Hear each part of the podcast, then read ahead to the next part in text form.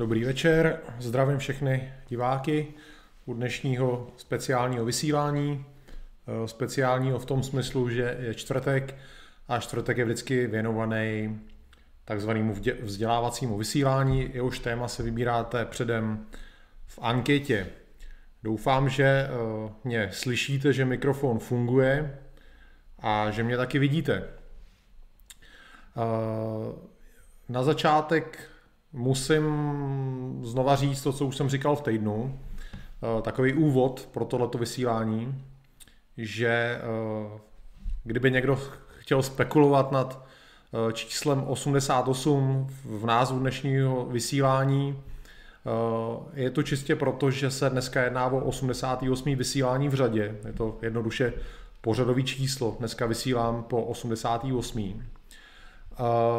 A dnešní téma jste si opravdu vybrali vy v anketě. Je čtvrtek, na který vychází v podstatě vzdělávací vysílání, takže rozhodně nehledejme nějakou spojitost mezi číslovkou 88 a tématem dnešního vysílání. Sešlo se to zcela náhodně. Další věc, kterou chci rozhodně říct, že dnešní vysílání není v žádné formě nějakou podporou nebo propagací Ku Klux Klanu, tak jako všechny ostatní vzdělávací vysílání je to skutečně jenom vzdělávací vysílání, který má v dnešním případě za cíl eh, říct něco o historii Ku Klux Klanu a všech těch jeho tajnostech a aktivitách a v podstatě eh, informovat pouze bez uh, nějakého pozadí, že bych prostě chtěl něco vychvalovat nebo tak. Uh, jsem prostě profesor Vávra, který vám každý čtvrtek uh, říká o nějakých událostech z historie a dnešek připad teda ku Klux Klanu. Takže já myslím, že se do toho můžeme pustit. U, u tohle vzdělávacího vysílání platí, že otázky až na konci. Dneska to bude dlouhý, takže s dotazama budete muset vydržet, když tak se je někam zapište, abyste je nezapomněli a až skončím vlastně tu svoji prezentaci, tak pak můžete klást otázky. Komentovat samozřejmě můžete celou dobu eh, v chatu, můžete se bavit s ostatníma lidma v chatu, ale já každopádně přijdu se podívat na chat až, až na úplně na konci, takže nemá smysl mi eh, psát teď nějaký dotazy, protože eh, ze 100% pravděpodobností je nezodpovím. Takže až všechno na konci. Tak, jenom se tady trošku upravím a můžeme se do toho pustit.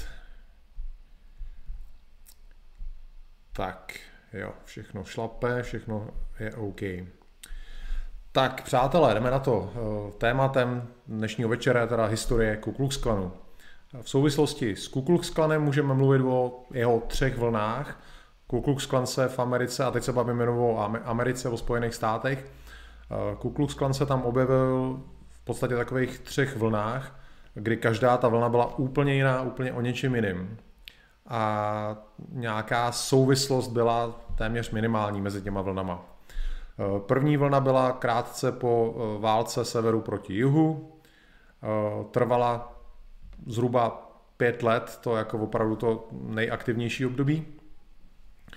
Eh, další vlna přišla v roce 1915, i když naplno začala eh, existovat až ve 20. letech a trvala ta zase ta největší vlna taky zhruba pět let, ale pak to trvalo ještě o něco víc.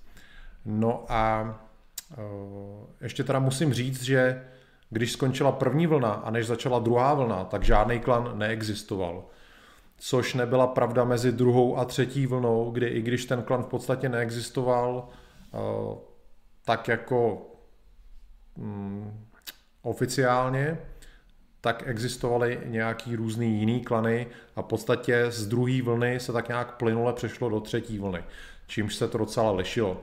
Ta třetí vlna byla silná v 50. hlavně 60. letech, nicméně mnohem menší než eh, ta druhá vlna. Takže k tomu se dneska postupně ke všemu dostaneme. Eh, vznik eh, Ku Klux Klanu eh, obestírá tajemství, vůbec není jasný, jak to tenkrát bylo, co se tehdy stalo, kdo zatím stál. Jsou v podstatě ohledně okolo toho takový jenom dohady. Možná i proto, že šlo teda o tajný společenství, který muselo operovat v utajení a neříkat o sobě všem všechno. Především po té občanské válce severu proti jihu to ten klan působil v nepřátelském prostředí, o to víc musel být teda v utajení. Klan, Ku Klux Klan zřejmě začal jenom jako taková zábava pro bývalých šest jižanských důstojníků, který na Vánoce roku 1865, takže opravdu těsně po konci občanské války, ve městě Pulasky v Tennessee založili, založili ten klan. V té době bylo hodně populární vznik různých bratrstev, ať už studentských nebo, nebo mužských bratrstev, nebo dokonce i vznik různých zednářských loží. Lidi v té době měli tendenci vytvářet nějaký tajný společenství jednoduše. Od roku 1812 v Americe existovalo takový studentský bratrstvo, který se jmenovalo Kuklos Adelphon. Kuklos Adelphon. Eh, Amerika v té době byla ovlivněna antikou a, a Římem. Vlastně mm, ty základy Spojených států vycházely z antiky. Eh, na univerzitách se eh, učila řečtina a stará řečtina a latina. A tohleto studentské bratrstvo, to Kuklos Adelfon, použilo výraz z řečtiny, který znamená něco jako kruh bratří. Eh, měli i nějaký svůj jako zasvěcovací rituál, ale každopádně se jednalo o nepolitickou, čistě studentskou záležitost, která s občanskou válkou v podstatě zmizela. No a těle těch šest konfederačních důstojníků, který jsem teda zmínil, tak eh, možná chtěli navázat na tohleto, založit něco podobného, takže založili eh, tuhle tu organizaci a vlastně použili podobný slovo jako kuklos, nicméně z toho udělali kuklux, a přidali k tomu uh, anglický slovíčko klan, ale s c v té době ještě, tak jak se to normálně píše, kdy vlastně ten klan vychází od irských a skotských migrantů, uh, který v Americe byli uh, hodně silný, především v severní části jihu, tak když bych to řekl. A klan vlastně, když se zamyslíme, tak v Irsku, ve Skotsku znamená rod, takže podstatě ta mm, zkomolenina toho slova kuklos na kuklux plus klan znamenal něco jako uh, bratrstvo rodu v tom pokrevním nějakém smyslu, když bych měl se snažit jako nějak rozluštit ten název. Později se nicméně z toho, teda, uh, z toho clanu stal klan a Ku Klux uh, prostě byly tři slova Ku Klux Klan, takže to se postupně takhle jako vyvinulo. Eh, ze zábavy se nicméně celkem rychle stalo něco vážnějšího, protože eh, jich procházel obrovskou společenskou proměnou, eh, opravdu jako zásadní po 250 letech, kdy vlastně Černoši byli na jihu a nejen tam, hlavně v otrockém postavení, tak najednou získali rovnoprávnost občanství a severani ty Černochy aktivně prosazovali do různých Eh, státních funkcí. Takže to byla opravdu obrovská revoluce na tom jihu. Plus ještě severani vlastně jim dávali zbraně, bylo tam spousta černožských vojáků, kteří sloužili za války na straně severu, který teď vlastně ozbrojený působili na jihu. A jak tyhle ty ozbrojenci, tak ty různí černožský aktivisti plus jejich bílí sever, severský kamarádi byli velice aktivní a vlastně uh, začali období na jihu, kterýmu se říká rekonstrukce, kdy se jako pokoušeli eh, jich rekonstruovat, nějak, nějak změnit. No a existovali samozřejmě mnohý, kteří se s tím letím nehodlali smířit a eh, proto tam na, na jihu vznikaly různý tajný společenství. A jejich cílem samozřejmě nebylo nic jiného, nic menšího, než obnovit teda na jihu bílou nadvládu. Eh, jedním z prvních členů klanu Eh, byl právník a později kongresman eh, a taky bývalý jižanský generál, 30-letý George Gordon, mám tady jeho obrázek, podíváme se na něj. Já si jenom trošku podsunu světlo, který mi svítí tady úplně do očí. Není mi to úplně příjemný. Tak eh, tohle vlastně tady ten George Gordon a ten je důležitý z, z důvodu, že on vytvořil, sepsal takzvaný precept, v podstatě nějaký pravidla klanu, který byly pak přijatý v roce 1867 a obsahovaly ty pravidla všechny názvy, všechny rituály, jednoduše všechny pravidla, které tohleto tajné společenství eh, mělo mít. Eh, dokonce on vytvořil i nějaký nový slova pro všechno, aby vlastně cokoliv, co nějak popisuje aktivitu klanu, bylo zašifrovaný. Eh, celá vlastně oblast aktivit klanu v tehdejší Americe se nazývala Empire, takže jako říše. A hlavní vůdce klanu, hlavní vůdce celého toho impéria se v té době nazýval uh, Velký čaroděj. Prvním velkým čarodějem byl tehdy vybraný uh, další jižanský generál, uh, kavalérista Nathan Bedford Forrest. Taky vám ho ukážu, jak vypadal. Dám pryč Gordona. Tak. Tohle teda byl Nathan Bedford Forest. Eh, říkalo se, že, ta, eh, že to označení čaroděj eh, bylo stvořeno přímo k němu, protože jemu se říkalo čaroděj v sedle. On byl generál kavalérie a byl dost úspěšný ve válce, teda severu proti jihu. Bez ohledu na to, kdo byl velkým čarodějem, velký čaroděj měl k sobě vždycky 10 džinů, tak byly označovaný jeho v podstatě takový pobočníci, 10 džinů, eh, plus eh, velkého pokladníka a velkého písaře. Tohle byl v podstatě jeho nejužší okruh. Já sundám, já sundám Foresta, abych tam na něj nezapomněl a nevysel nám tam dlouho. Tak, ještě si posunu to světlo, mě opravdu vadí, jak mě takhle periferně svítí, je to opravdu nepříjemná záležitost. Eh, to impérium bylo rozdělené v angličtině do realms, nebo realms, což eh, odpovídalo v podstatě státům jednotlivým. A hlavou každého tohoto realmu, nebo hlavou každého státu, byl takzvaný velký drak. Eh, velký drak měl k sobě zase nějaký důstojníky, těch bylo osm a říkalo se jim hydry, takže on měl pod sebou osm hyder a zase opět velkého pokladníka a velkého písaře. Další taková podoblast, spadající pod ty realms, pod ty státy, byly domínia. Každému domíniu velel velký titán a spolu s ním šest fúrií, což byly zase jeho důstojníci. A opět velký pokladník a velký písař. A v podstatě na úrovni nějakého okrsku byly provincie, každý provincii velel velký obr a jeho čtyři goblini a opět velký písař a velký pokladník.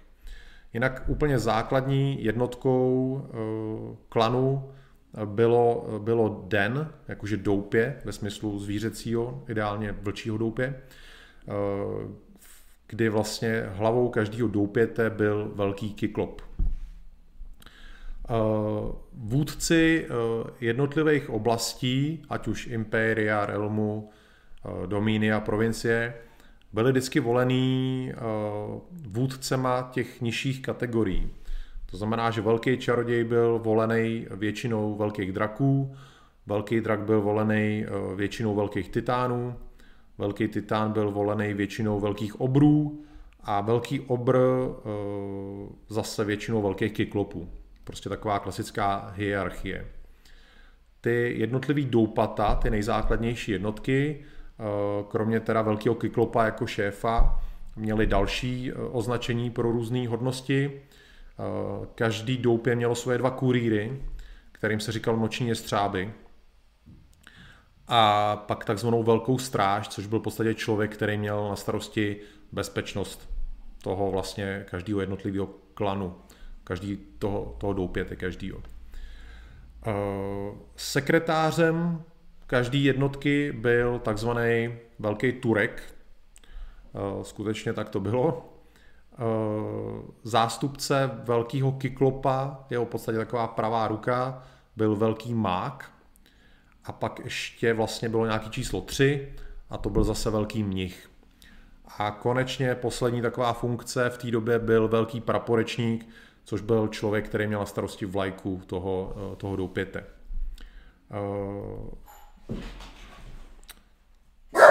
co se, tady někdo si splet eh, světlo se zvonkem, se často stává. Co se teda týče těch voleb a těch funkcí, velký mák a velký mnich byli volený takzvanýma démonama, což byla taková hlasovací podstatě, hlasovací těleso v rámci každého doupěte. A ostatní funkce byly obsazované velkým kyklopem. A ten sám, velký kyklop, byl dosazovaný do funkce uh, velkým obrem, který byl vlastně nad ním, do jehož provincie on patřil. Uh, do klanu jste vždycky vstupovali v rámci nějakého obřadu. Nebylo to prostě jen tak, byl, byl to celý rituál. Novýho klansmena vždycky musel doporučit existující klansmen. Nedalo se jednoduše připojit jen tak, že jste chtěli sami od sebe, musel tam být někdo, kdo, kdo se za vás zaručil. Eh, pak byl ten potenciál, potenciální nováček byl prověřený, jestli je to vhodný kandidát. Pokud teda se shledalo, že ano, tak eh, bylo přistoupeno k obřadu, který teda inicioval velký kyklop, šéf každého toho doupěte, velký mák a velký mnich. Eh, ten proces probíhal tak, že velký Turek, ten sekretář v podstatě, nováčka dovedl na určené místo, kde ho vyspovídal a nechal ho složit takový předběžný slib.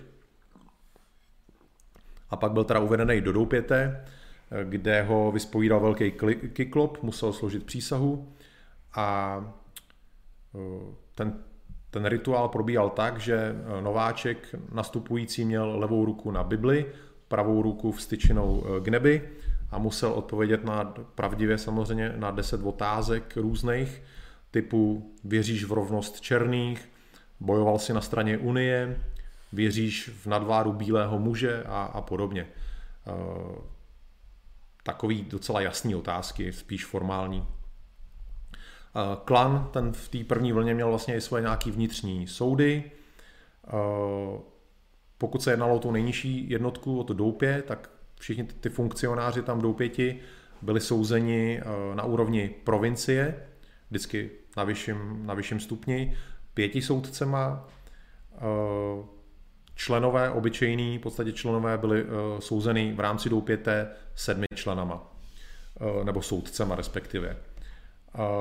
A takhle to v podstatě bylo až, až nahoru, kdy pokud bychom se měli bavit o potenciálním soudu velkého čaroděje, vlastně toho nejvyššího, tak toho by soudil eh, nejstarší velký drak plus dalších sedm velkých draků. Takže v podstatě i existovala nějaká taková jako nějaký soudní, soudní systém v rámci klanu.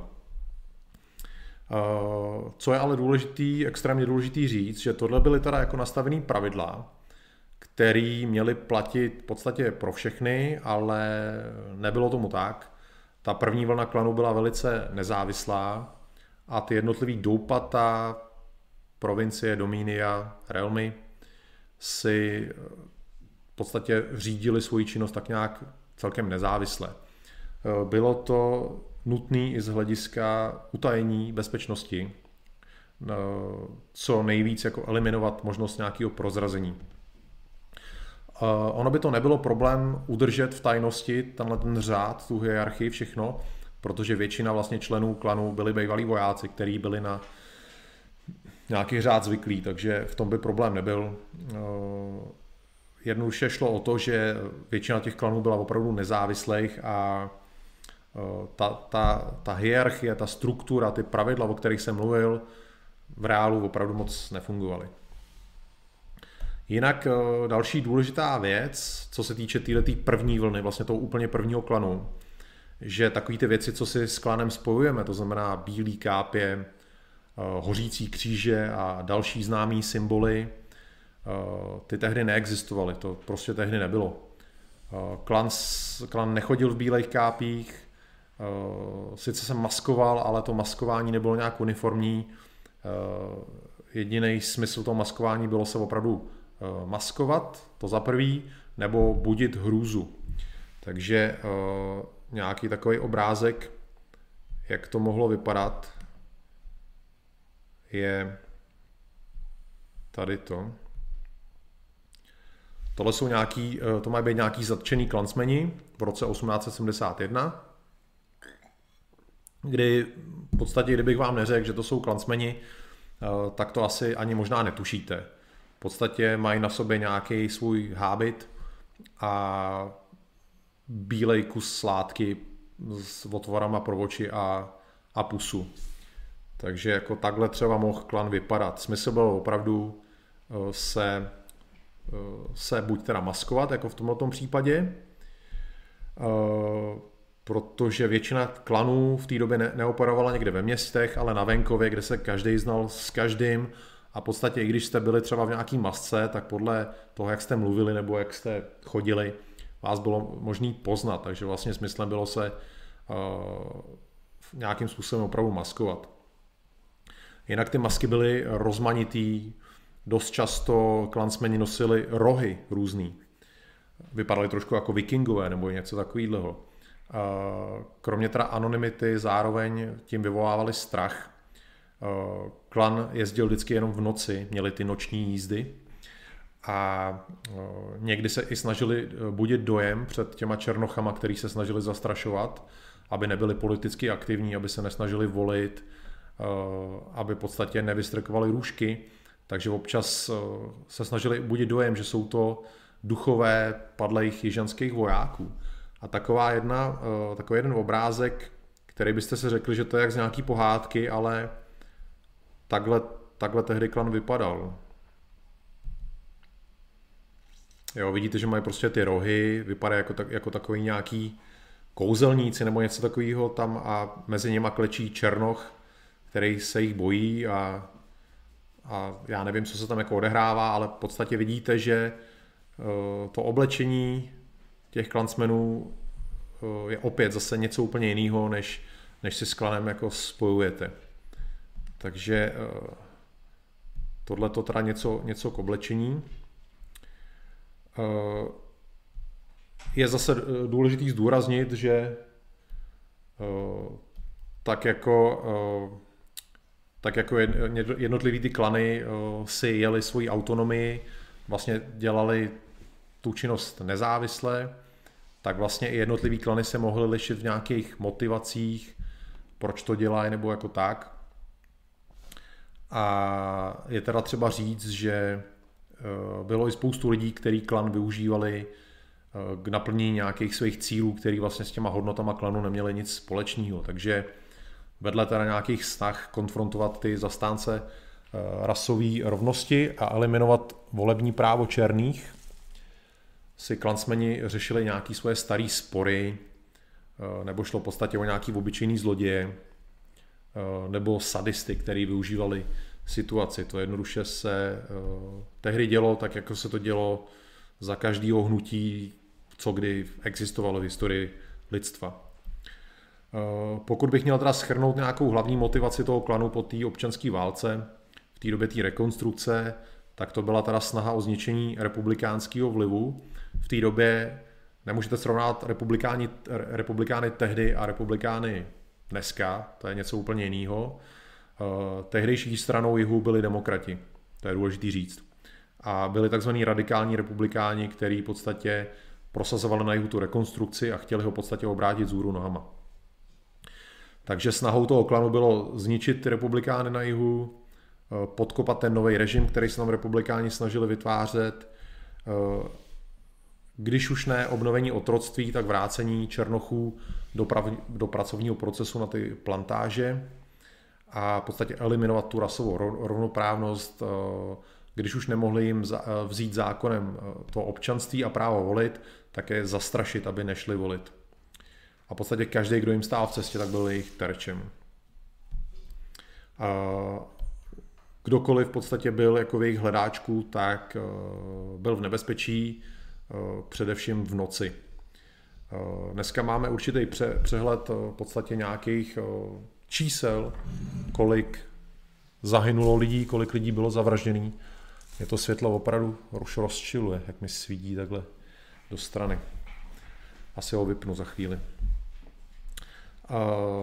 Co se týče třeba příkladu Severní Karolíny, tak do léta 1867 tam bylo zavražděno 197 lidí, mnoho dalších bylo zraněno.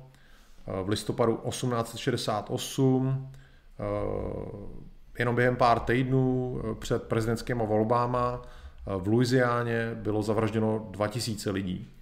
Takže šlo o nemalý počty. Eh, kromě zavražděných samozřejmě bylo spousta jako zraněných a eh, já vypnu to světlo, strašně mi vadí. Takže budu v takový menší tmě. Dobrý. Eh, kromě mrtvých bylo spoustu zraněných, samozřejmě zničených domů, škody na majetku. No a výsledkem bylo v podstatě byl úspěch. Oni dosáhli to, čeho chtěli, takže republikánská strana de facto skončila na jihu, eh, nikdo se neodvážil jí volit. Eh, protože klan působil v utajení, tak o jeho existenci mnohí pochybovali. Dokonce i nějaký teda ty jižanský demokratický politici. Objevovala se taková konspirační teorie tehdejší doby, že klan vlastně není autentický, ale že ho stvořili republikáni, aby vyvolali chaos na jihu a v podstatě mohli urychlit ty svoje snahy o tu rekonstrukci. Takže eh, mnohý jižanský státy začaly zavádět různý zákony, které měli klan eh, omezovat a v podstatě potlačovat nějaký jako eh, násilí tohoto smyslu, což vyvrcholilo v roce 1871, kdy na federální úrovni byl vytvořený Civil Rights Act, zákon o občanských právech roku 1871, který je taky přezdívaný eh, zákon o Ku Klux Klanu. Tenhle ten zákon v podstatě pak umožňoval prezidentovi eh, nařídit držení podezřelých ve vazbě i bez důkazů delší dobu, než bylo, eh, než je v podstatě jako by možný. Každý vždycky obviněný má nějaký, nebo zadržený má nějaký práva, říká se tomu habeas corpus, takže tohle to bylo možné díky tomu, tomu zákonu, to bylo možné v podstatě eh, nějak eliminovat. A smyslem vlastně tohletoho všeho teda bylo na jihu zajistit eh, nějakou tu volební rovnoprávnost a umožnit vlastně Černochům bez strachu hlasovat. Což se nějak nedařilo, klan byl vyzvaný k tomu, aby se rozpustil, ale dobrovolně to neudělal, takže došlo k nasazení federálních vojáků, a k hromadnému zatýkání na jihu. A zatčený byly jako fakt stovky, stovky klansmenů, eh, byli i odsouzený v porotách, často eh, většina členů poroty byli černoši, eh, nicméně ty, ty jejich tresty nebyly nějaký drakonický, bych řekl, padaly tresty od tří měsíců do maximálně pěti let plus nějaký pokuty, takže pokud by se to srovnalo jako s dneškem, tak šlo o, dá se říct, směšný tresty. Ten Nathan Bedford Forrest, ten vlastně první velký čaroděj, klan opustil už v roce 1869 s tím, že klan podle něj ztratil ten původní účel, že se e, zvrhnul, dá se říct. V roce 1872 byl klan v podstatě vyřízený, e, neexistující, Eh, rozbitej eh, těma federálníma vlastně soudcema a eh, federálníma silama.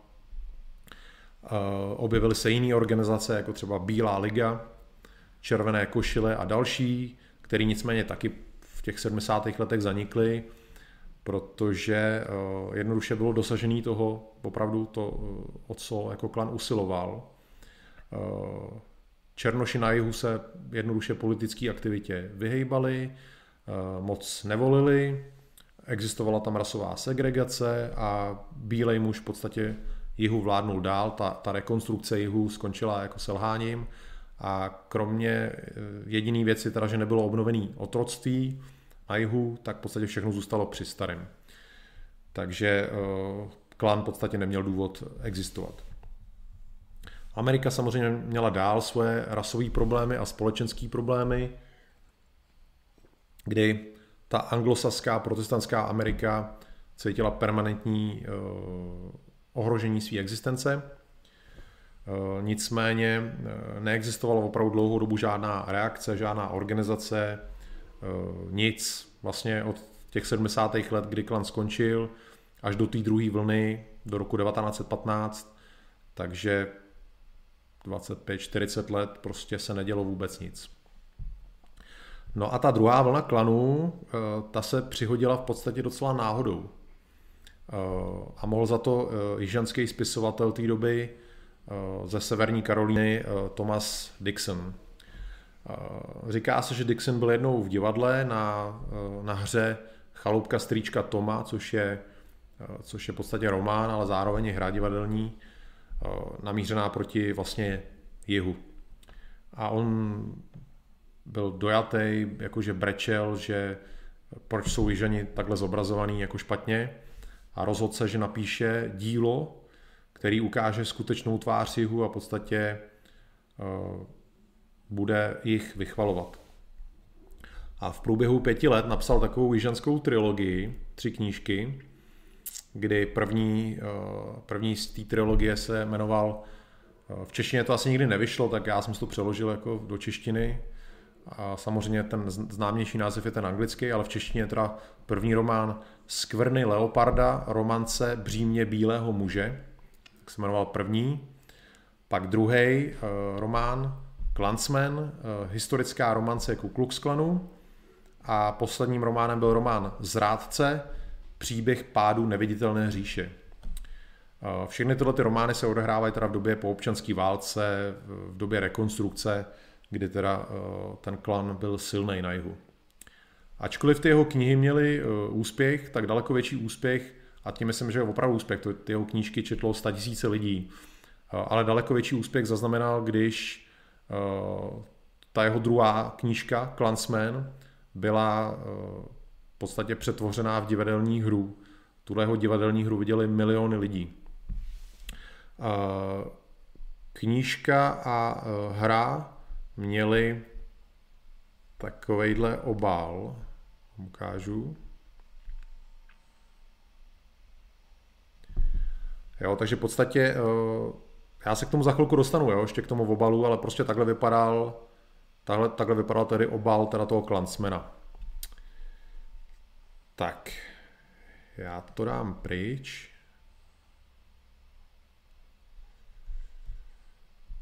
Tak, povedlo se. No, eh, tu knížku Klansman a zároveň tu hru známější se v roce 1915 rozhodl sfilmovat eh, americký režisér Griffith. Eh, premiéra toho filmu byla 8.2.1915, takže on se samozřejmě rozhodl po něco dřív, ale v roce 1915 ten film teda šel do kin a zaznamenal obrovský úspěch. Je to možná jeden z nejúspěšnějších, možná nejúspěšnější film v historii Ameriky. Ještě tady mám, mám tady k němu takový, takový foto, je to přímo jako scéna z filmu, kdy eh, do města, kde je černá černožská milice, přijíždí klan a, a rozhání je. Takže tohle je taková jedna, myslím, že je to skoro závěrečná scéna toho filmu. Tak, dával jsem to pryč.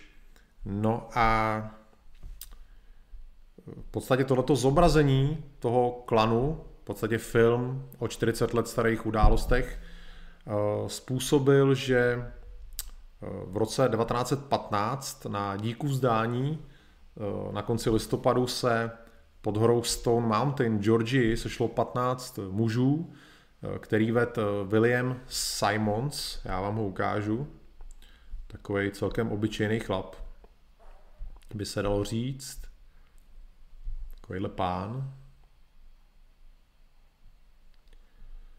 Takže se tam sešlo teda 15 mužů a uh, vyšplhli nahoru, na, ten, na ten nahoru a zapálili kříž a obnovili Ku Klux Klan. Uh, a ten Simon se stal jeho uh, takzvaným imperiálním čarodějem. Pozor, ne velkým čarodějem, ale imperiálním. K tomu se dostanu.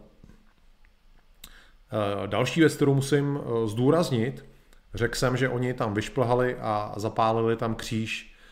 Eh, v té první vlně Ku Klux Klanu, po té občanské válce, klan nepálil kříže. Eh, jednoduše to nedělal, takže jestli jste někdy viděli nějaký film o Ku Klux Klanu tehdy po té občanské válce, kde by hořely kříže, tak to byla hloupost. Nedělo se to.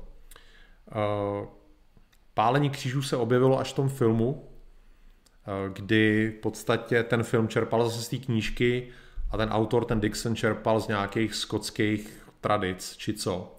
Takže v podstatě tato ta věc s těma pálením křížů se objevila jenom ve filmu a v knize a vlastně ten klan novej se tím inspiroval, aniž by se inspiroval u té první vlny.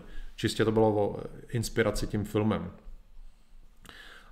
Tenhle ten Simons, který jsem vám ukázal, začal pracovat na nových pravidlech klanu. On si vzal ty staré předpisy, který napsal teda George Gordon a upravil je do nové podoby. A ty vyšly v knize, kterou Simons pojmenoval Kloran. Něco jako Korán. V podstatě to z toho vycházelo. Korán, akorát, že Simons tam přidal to L, jakože kl, vlastně klan, takhle bylo spousta slovíček, kdy se vzalo to slovo a nějak upravilo, aby tam bylo kl, aby to prostě navazovalo na ten, na ten klan. Takže pravidla nový klanu, kloran, vycházely z korán, ale přidalo se tam to l, takže kloran. A jinak ta knížečka, ta brožurka, já sundám Simonce, mám tady fotku té brožurky, jak to vypadalo. Zvětším. Takže to, tohle byl Kloran. Pravidla druhé vlny Ku Klux Klanu. Tak, to musím, myslím, že můžu dát pryč.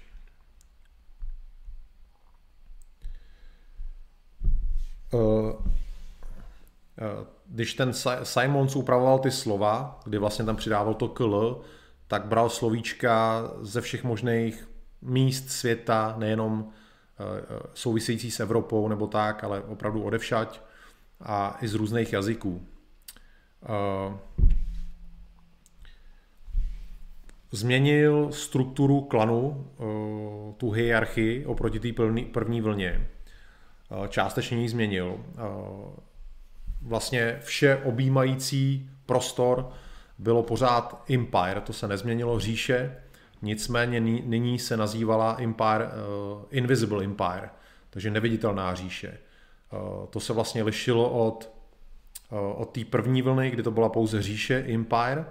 A vlastně Dixon v jednom z svém románu tomu dal přívlastek neviditelná říše a ten Simons to vlastně převzal, takže nově to byla neviditelná říše a zahrnovala v podstatě celý svět ale taky takzvaný vnitřní svět klanu, který měl být právě neviditelný uh, lidem zvenku, proto neviditelná, neviditelná říše.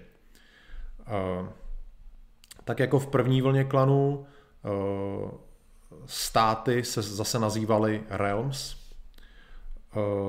nicméně odpadla třetí úroveň, která byla v první vlně, ty dominions, ty odpadly zcela a zůstaly provincie, takže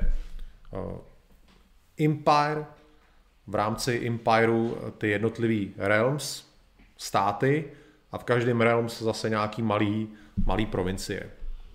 A základní jednotkou uh, už teď nebyl den, jakože to doupě, ale v podstatě obyčejně klan. Klan byl základní jednotkou Ku Klux Klanu. Uh, hodnosti v Ku Klux Klanu na různých úrovních měly různé přívlastky. Eh, cokoliv na té imperiální úrovni mělo přívlastek imperiální. Eh, všechno na úrovni eh, těch států, těch realm, mělo, úroveň, mělo přívlastek grant. Všechno to znamená v podstatě velký, ale je to jenom jiný označení pro slovo velký. Stejně jako my máme třeba v češtině mohutný nebo něco takového synonyma těch slov. Takže imperiální přívlastek imperial, Eh, státní úroveň přívlastek Grant, typicky Grant Dragon. A na úrovni provincií bylo všechno Great, takže Great Titan, velký titán. Impériu teda říkám vládnul Imperial Wizard, eh, imperiální čaroděj, jednotlivým těm státům vládnul teda Grand Dragon, velký drak, a jednotlivým provinciím Great Titan, velký titán. Uh, imperiální čaroděj měl k sobě 15 džinů, a schromáždění na imperiální úrovni eh, se nazývalo clone vocation, eh, ze slova v podstatě vocation, ke kterému se přidalo clone vocation. Klon, eh, klon jako při, před jak se to jmenuje, přívlastek, teď nevím, jak, no, předpona, předpona, předpona slova klon, tak. Na úrovni těch jednotlivých států USA, kterým se říkalo Realm, Realm, a tentokrát už to nebyly jenom jižanský státy, ale i sever, severanský státy, v podstatě všechny státy USA. Vládli teda velcí draci, ty k sobě měli devět hyder. A schromáždění na úrovni těch států se nazývalo klorero, což vychází z maorského slova korero pro schromáždění. Takže vidíte, že klan si vzal vlastně příklad z hnědých Eh, domorodců eh, z oblasti Jižního Pacifiku. Použil jejich slovo. Eh, předpokládám, že to bylo kvůli právě utajení, aby maximálně v podstatě zmát ten Simons, který to tvořil, aby maximálně zmát v podstatě venkovní pozorovatele. Na úrovni těch provincií a provincií mohlo být maximálně v každém státě jenom šest, pokud velký teda imperiální čaroděj neudělal výjimku. Na úrovni těch provincií eh, vládl teda velký titán, ten měl k sobě sedm fúrií a schromáždění eh, na úrovni provincie se nazývalo konvers, eh, ze slova konvers, konverzovat. Takže místo konvers se přidalo L a bylo z toho konvers. Jak jsem teda řekl, základní jednotkou Ku Klux Klanu byl klan. Vedoucím každého klanu byl takzvaný Exalted Kiklop, což byl zase další synonym pro slovo velký, takže velký Kiklop. Ten měl k sobě takzvaných 12 terorů, nebo 12, je to jako terrors z angličtiny, což může znamenat něco jako hrůza, pan hrůza, nebo něco takového. Uh, lokalita působnosti každého klanu, to teritorium, co měl každý klan na starosti, se nazýval Klanton, což vychází, určitě už tušíte, ze slova kanton, což je zase čínský výraz. Takže i z čínštiny, z mandarinštiny, nebo co to je za typ eh, čínského jazyka, eh, přebíral klan slova. Existovalo mnoho dalších hodností, které vždycky měly v sobě to kl, ale to je skoro na samostatný stream, bylo to opravdu hodně jako eh, pečlivý. Dokonce existovalo hodnost klokana, a e, bylo to takový nějaký označení pro nějaký poradní výbor. E, klan měli svoje nějaký čestné tituly pro hodnostáře v důchodu a těm se říkalo e, Giant, to jakože Giant byl přívlastek, to znamená, pokud to byl velký drak v důchodu, tak se z něj stal Giant Dragon. Pokud to byl imperiální čaroděj v důchodu, tak to byl Giant Wizard. Pokud Titan, tak Giant Titan a, a podobně. Eh, ještě jednu funkci zmíním, eh, která je důležitá, funkci organizátora eh, na úrovni klanu, který měl na starosti nábor a v podstatě organizaci činnosti. A tenhle ten člověk se nazýval Kleagle, což vychází asi, předpokládám, ze slova eagle, orel, takže z toho se stalo Kleagle. Klan měl dokonce i svoje vlastní názvy pro měsíce, dny, týdny, hodiny. Ten druhý klan přišel eh, vlastně s těma robama, který v první vlně klanu, jak jsem řekl, neexistovaly. Nebyly žádné uniformy. Eh, to vlastně přišlo až s tím druhým klanem. A kde se vzali, vychází to zase z té knížky a z toho, a z toho filmu. Předtím klan je nepoužíval, ten spisovatel si ty roby vymyslel pro svoji knížku a pak vlastně, eh, když se objevil v tom filmu, tak se spekuluje, že to, tam vlastně tu podobu těch, tu finální podobu těch kápí a těch rob a všechno, že uh, vycházely teda jak z té ilustrace, která se objevila na obálce Klansmana, kterou kresil jistý Arthur Keller. Takže vycházely teda jak z toho obrázku, co byla na, na titulce té knížky. A zároveň ještě vlastně uh, většina, uh, většina klansmenů v tom filmu Zrození národa nemá ty špičatý kápě. Eh, je to vlastně taková kápě jako normálně, když se natáhnete kus látky přes hlavu a takhle z toho šel takový hrot. Takže trošku něco jiného. Vlastně takhle vypadala ta titulní strana té knížky. Nicméně eh, určitá menšina těch kostýmů v tom filmu měla klasickou tu špičetou kápi, kterou známe dneska.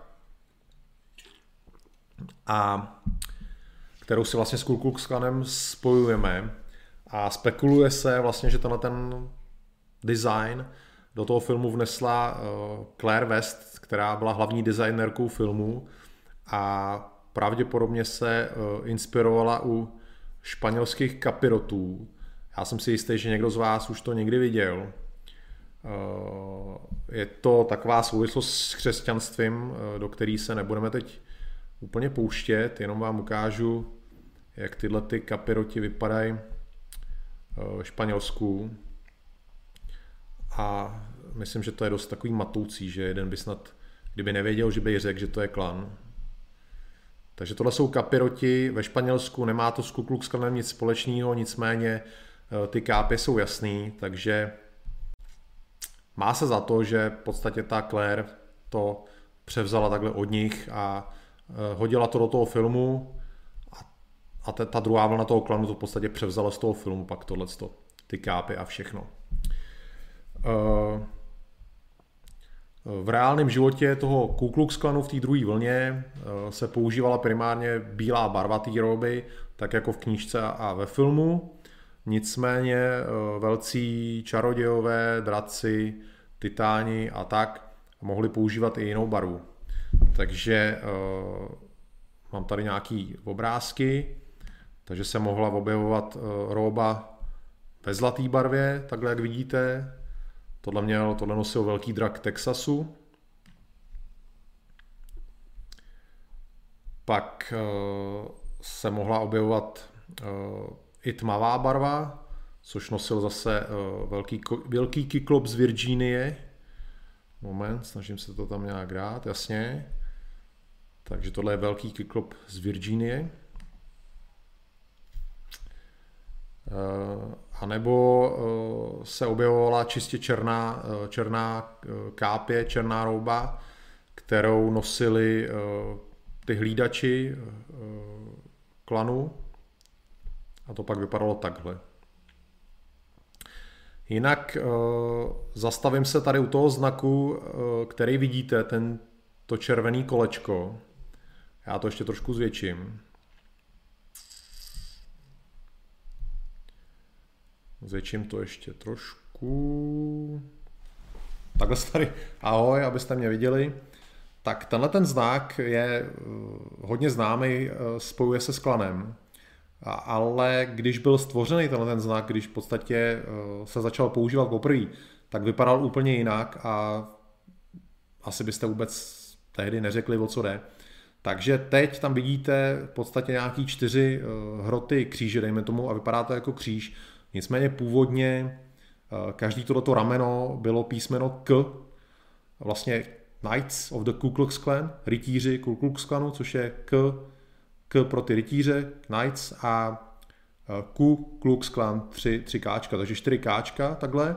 A uprostřed, já to ještě, eh, aby to bylo zřejmé, to uprostřed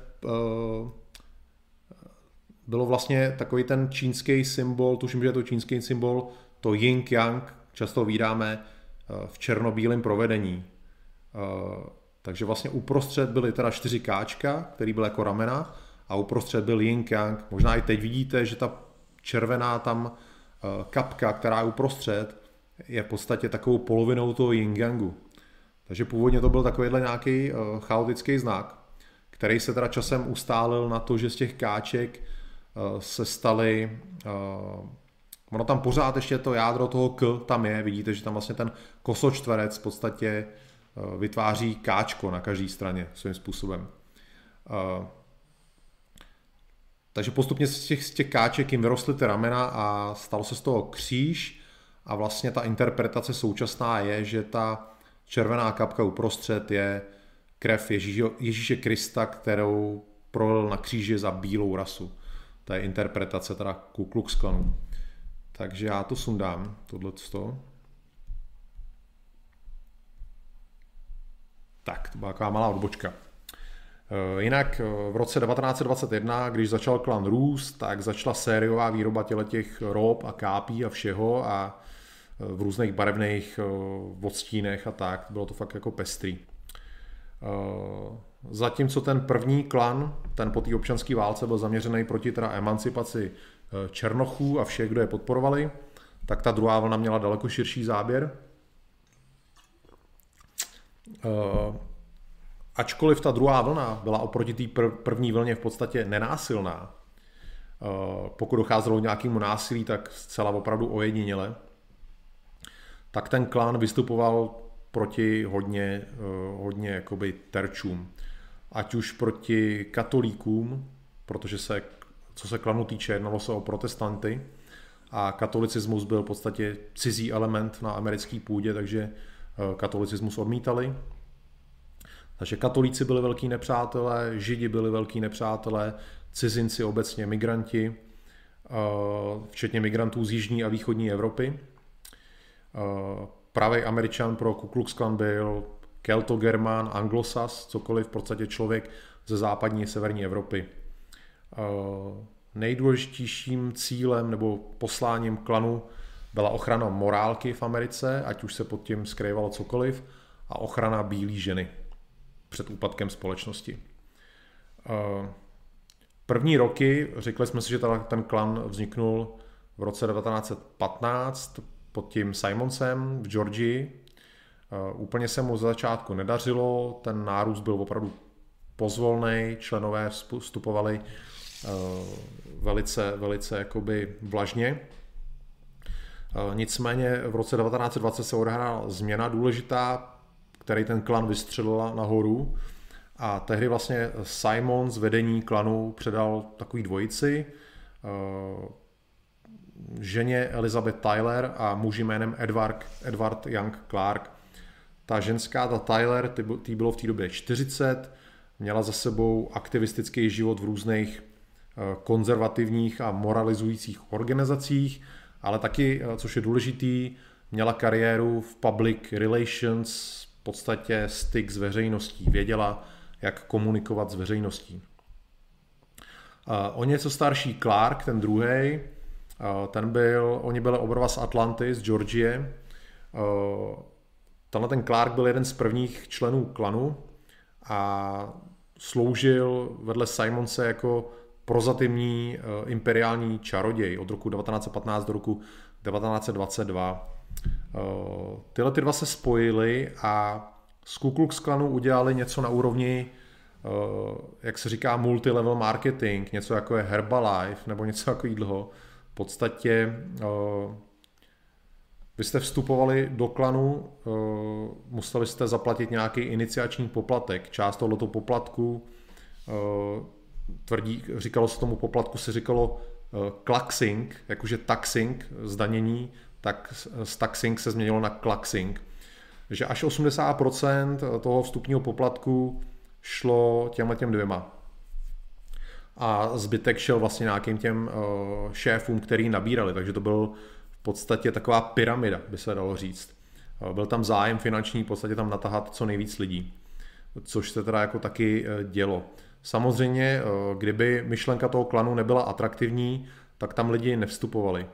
A v té době atraktivní ty myšlenky byly, takže když se to spojilo dohromady, vlastně nějaký eh, marketingový umění plus populární myšlenka, tak eh, to je takový zdůvodnění, proč ten klan vlastně hrozně vyrost. Tyhle ty dva to pojali celý jako obrovský biznis, založili si svoji vlastní firmu na vyrábění těch kápí a rob Eh, ta Tyler, ta ženská, měla dokonce svůj časopis, který vlastně byl časopisem klanu a jmenoval se Searchlight. Eh, takže maják. Nicméně tyhle ty dva nežili podle zásad, který hlásali. Uh, oni dva spolu měli sexuální vztah, i když ten Clark byl ženatý. Uh, společně byli zatčený třeba zadržení alkoholu, jednou je společně našli v nějakém hotelu, Eh, což bylo jednoduše v té době nemorální chování. Ty informace o tom jejich jako soukromém životě, který se skutečně neschodoval s tím, co klan hlásal, se dostali samozřejmě do novin, byla to velká ostuda a po vnitřním boji oni museli teda nakonec klan eh, opustit a pozici toho imperiálního čaroděje pro celý Spojený státy od roku 1922 do roku 1939 zaujal Hirem Evans, tady ho máme, takže tohle imperiální čaroděj celého Ku Klux Klanu od roku 1922 eh, do roku 1939. Eh, ta doba, kdy vlastně ten klan začal růst, byla eh, takovou revoluční dobou v Americe, vlastně po první světové válce, kdy se hrozně rozvolnila morálka. Byla to doba vlastně, která vedla k prohibici zákaz alkoholu, protože narůstal počet rozvodů, násilí, v podstatě života, který můžeme asi v každé době nazvat nemorálním. Do Ameriky přicházel větší a větší počet cizinců, byly silný různý socialistický nebo anarchistický tendence, velká kriminalita, hlavně v spojitosti s různýma gengama, což často taky byly jako netypický američani, často italové, který právě ty starý američani, ty anglosaský protestanti, ty Italy v podstatě nevnímali jako sobě rovný. Klan se teda hlásil k obraně nějakých tradičních hodnot a amerických hodnot a to bylo absolutně zásadní pro ten klan. Nicméně tehdejší ty tradiční americké hodnoty byly v té době synonymem pro bílou Ameriku, pro bílé hodnoty. Eh, tenhle ten event, co teda vidíte ze mnou na fotce, ten začal eh, v Texasu na pozici teda velkého kyklopa, to znamená velel jedný jednotce klanu. Později se z něj stal Titán, takže ved eh, provincii, až teda vyšplhal na pozici imperiálního čaroděje. Přezal vedení a pokračoval v tom úspěšném modelu těch, těch dvou, ale ten klan jako ještě víc rozšířil a udělal z něj fakt moderní organizaci. Eh, vyloučil toho zakladatele Simonse, měli spolu nějaký spory a vedení klanu přemístil z Atlanty v Georgii do hlavního města, takže do Washingtonu DC. Eh, jak jsem říkal, eh, anglosaský protestanty, kterým se teda v Americe říká WASP, WASP, VASP, dvojitý V, White Anglo-Saxon Protestants, tak ty považoval teda jako za jediný skutečný Američany. A když se teda z něj stal čaroděj, tak klan popsal čtyřma větama. Klan je organizací bílého muže, klan je nežidovskou organizací, klan je americkou organizací, klan je protestantskou organizací. Tohle byly jako základy toho, té druhé vlny Ku Klux Klanu. On odmítal teda ty migranty jako zdroj anarchismu a komunismu nebo socialismu a lidi, kteří v podstatě si v Americe chtějí jenom vydělat a na té Americe jim vůbec nezáleží.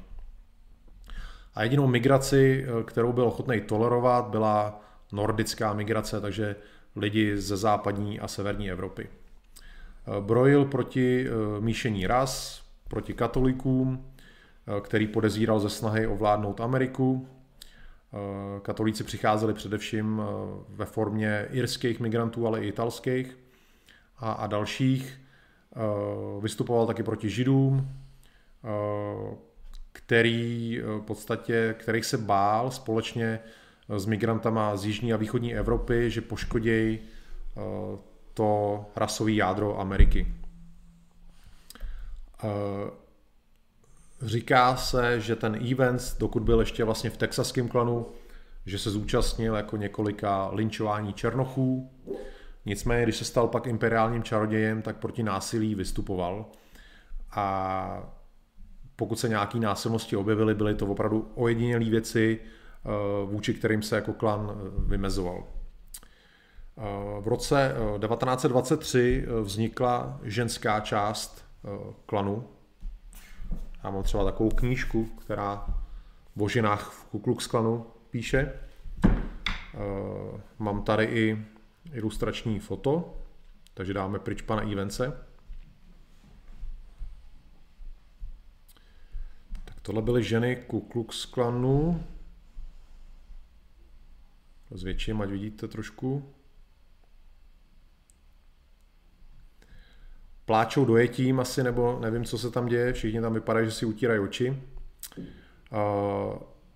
ta organizace se jmenovala Women of the Ku Klux Klan, takže ženy Ku Klux Klanu. Vznikla v Arkansasu a, a později se rozšířila po celých Spojených státech.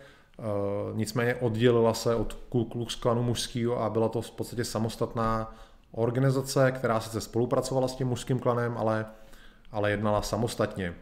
Na konci roku 1923 operovala v 36 státech Ameriky a měla asi milion členek. Jo? Pozor, opravdu klan v té době byl obrovský. Uh, milion amerických žen té doby bylo v, eh, v Ku Klux Klanu. Uh, jinak stejně jako v mužském klanu členkou Ku Klux Klanu se mohla stát pouze bílá protestantka. Uh, ty ženy v klanu, což konec, konec konců se píše i v této knížce, již podtitulek je Rasismus a gender ve 20. letech, tak uh, byly to v podstatě takový feministky svý doby, pozor, nesrovnávat s dnešníma feministkama. V podstatě to byly ženský, který požadovali, aby se směli podílet na eh, politickém a sociálním životě. Což je dneska tak nějak automatický, ale dneska ty feministky chtějí něco úplně jiného, než chtěli ty, ty původní feministky. Takže tyhle ty feministky byly, nebo tyhle ty klansmen, klanswomenky, nevím jak jim říkat, eh, byly v podstatě feministkama své doby.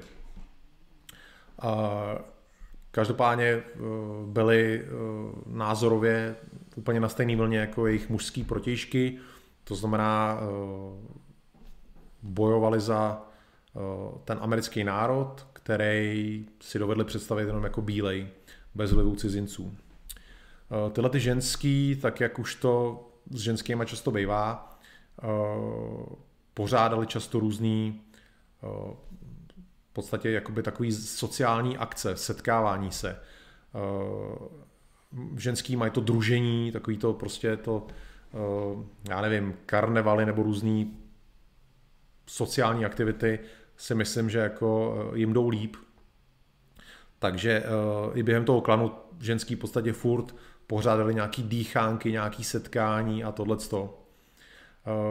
Kromě toho ale vyvíjeli i politický tlak proti nepřátelům klanu, organizovali bojkoty obchodů, které byly uh, zaměřený vůči klanu a po svým nějakým ženským způsobu pronásledovali uh, katolíky nebo lidi v opozici vůči Ku Klux klanu. Často třeba, když šlo o učitele nebo měli nějakou funkci, takže pokud třeba nějaký profesor nebo nějaký politik se začal vymezovat proti klanu, tak ty ženský v podstatě vytvořili uh, nějakou nátlakovou skupinu, a na toho člověka vytahovali všechno, co se dalo, pronásledovali ho, pomlouvali ho a byli v tom velice úspěšní. Dařilo se jim v podstatě eliminovat opozici klanu dost dobře. Eh, v roce teda, nebo v létě roku 1923 byl klan na absolutním vrcholu. V celých Spojených státech, včetně teda ženské organizace, měl klan 6 milionů členů což je opravdu moc. V té době samozřejmě v Americe žilo méně lidí než, než teď. Uh, ani dneska, nevím, jestli je v Americe aktivní organizace, která by měla teď dneska 6 milionů členů. Uh, nejsilnějším státem byl, byla Indiana, takže, což není jižanský stát, to je, to je stát na středozápadě. A v, India, v Indiáně, když tam měl Evans projev, Eh, tak na schromáždění, největší schromáždění v historii eh, klanu v městečku Kokomo, tak tam přišlo 200 tisíc lidí na to schromáždění, většinou klansmenů, takže eh, opravdu obrovský. Oproti tomu původnímu prvnímu klanu, který operoval teda hlavně na tom venkově, v těch venkovských oblastech, tak ten nový klan byl městská záležitost hodně. Nižší střední třída, což byla většina členů klanu, soupeřila teda na pracovním trhu eh, s cizincema, já jsem dám ty dámy, soupeřila na pracovním trhu s cizincema právě ve velkých městech, kde byla většina továren a, a průmyslu. Takže třeba jako v celém státě Michigan, kde je město Detroit, tak v celém státě Michigan polovina klansmenů žila ve městě Detroit, což bylo 40 tisíc lidí. V celém Detroitu bylo 40 tisíc klansmenů. Eh, Detroit v té době samozřejmě bylo sídlo eh, Ford Motors, takže tam, kde se vyráběly auta značky Ford, tady mám takovou Takový obrázek.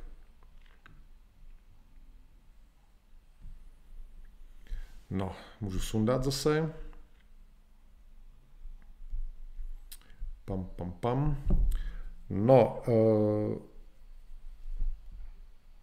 ten, ten Evans, ten imperiální čaroděj klanu usiloval o společensky aktivní klán, který bude úplně vzdálený tomu prvnímu klanu, to znamená žádný noční jízdy, nějaký přepady, byčování, eh, zapalování baráků a tak, nic takového.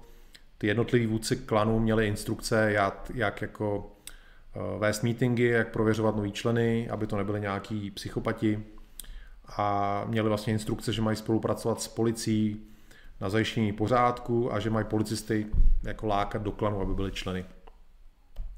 Eh, taky se klan zaměřil eh, na děti a na veřejné školství, protože Evans si myslel, že eh, školství je klíčový naprosto k výchově v podstatě dětí a tím pádem národa. Takže oni se hodně zajímali o to, co se ve školách učí a pokud to nebylo třeba v souladu s jejich představama, tak i zasahovali do té výuky někde v městečkách nebo i ve městech. A celkem docela úspěšně. Eh, často byli lidi z klanu eh, členi různých školských rad, takže přímo jako zasahovali do, do výuky. Eh, v roce 24 byl klan na vrcholu i společensky, kdy vlastně nějakou čelil nějaký kritice, ale dá se říct, že minimálně, jenom ze strany levice nebo nějakých černožských organizací. Eh, Events byl dokonce tehdy zvětšněný na titulní straně časopisu Time. Eh, tehdejší prezidentský kandidát eh, Kelvin Coolidge, který ho klan podporoval, tak, tak zvítězil a o tom Coolidgeovi není známo, že by někdy klan kritizoval.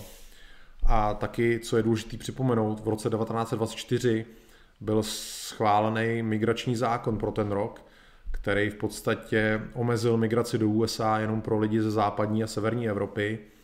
E, nikdo další se tam až na výjimky nedostal, i když se to pak rozvolňovalo, hlavně v době studené války. E, nicméně to taková byla tehdy společenská atmosféra, že tamhle ten zákon tehdy prošel takhle. Co se týče průniku klanu do politiky nebo do vysokého společenského života, tak některý došli opravdu daleko, bych řekl, některý klansmeni. Všechno se to teda shodou okolností týká státu Alabama. Bývalý velký kiklop z Montgomery, což je město v Alabamě. Bib Graves se stal dvakrát guvernérem celé Alabamy. Takže prostě bývalý velký Kyklop, šéf klanu, se stal dvojnásobným guvernérem státu Alabama. Eh, další teda člověk z Alabamy, eh, James Helflin, byl, kromě toho, že byl členem klanu, tak se stal senátorem za stát Alabama. Byl teda ve Washingtonu v senátu. No a konečně, a to je možná nejzásadnější funkce, eh, další člen klanu z Alabamy, Hugo Black, se stal v roce 1937 eh, soudcem nejvyššího soudu, takže jedním z těch devíti nejvyšších soudců a soudil až do roku 71, takže 44 let. Nicméně je třeba říct, že ve 40. a 50. letech on podpořil eh, zásadní rozsudky, které v podstatě nabouraly bílou Ameriku. Eh, nejtypičtěji z toho bylo to rozhodnutí Brown versus Board of Education, což eh, bylo, bylo rozhodnutí, který eh, zrušilo segregaci školství. Takže on tyhle ty věci všechny podporoval. I když někdy podporoval i věci z druhé strany, tak nejvýznamnější, nejzásadnější rozsudky nejvyššího soudu, který v podstatě změnili tvář Ameriky, tak on je podpořil. Nicméně tak, jak přišel vzestup klanu, tak přišel jeho pád já jsem teda zmínil, že stát Indiana byla největším státem, co se týče počtu klansmenů. Uh, Evans tady do uh, funkce velkého draka umístil svého spolupracovníka DC Stephensona, vám ho ukážu, jak vypadal. Tak tohle byl DC Stephenson, já ho tam chviličku nechám. Protože k němu něco mám. Takže ono jmenoval teda velkým drakem pro Indiánu, ale soukromně ho jmenoval uh, v podstatě šéfem uh, všech států uh, mimo, mimo jich. Takže 22 států v podstatě měl tenhle ten Stevenson na starost jako takzvaný Kleagle organizátor. Ve státě Indiana vstoupilo do Ku Klux Klanu na, na jeho vrcholu 250 tisíc mužů, což byla tehdy třetina všech mužů eh, v celé Indiáně. Klan byl v Indiáně všude přítomný. Eh, nicméně v září 1923 se tenhle ten Stephenson trhnul a z těch klanů, co měl pod svou kontrolou, vytvořil eh, separátní klan. A tehdy prohlásil, Bůh pomáhej tomu, kdo teď v Indiáně vyhlásí klanu válku. Uh, Indiánů skluxujeme, klux tam použil jako sloveso, Indiánů skluxujeme tak, jak nebyla nikdy skluxovaná předtím. Uh, vyzývám všechny uh, protestantský kazatele v Indiáně, aby se modlili za Ku Klux Klan a ať ohnivý kříž hoří eh, na každé křižovatce v Indiáně tak dlouho, dokud eh, je ve státě nějaký eh, bílý muž. Takže tohle tedy on prohlásil.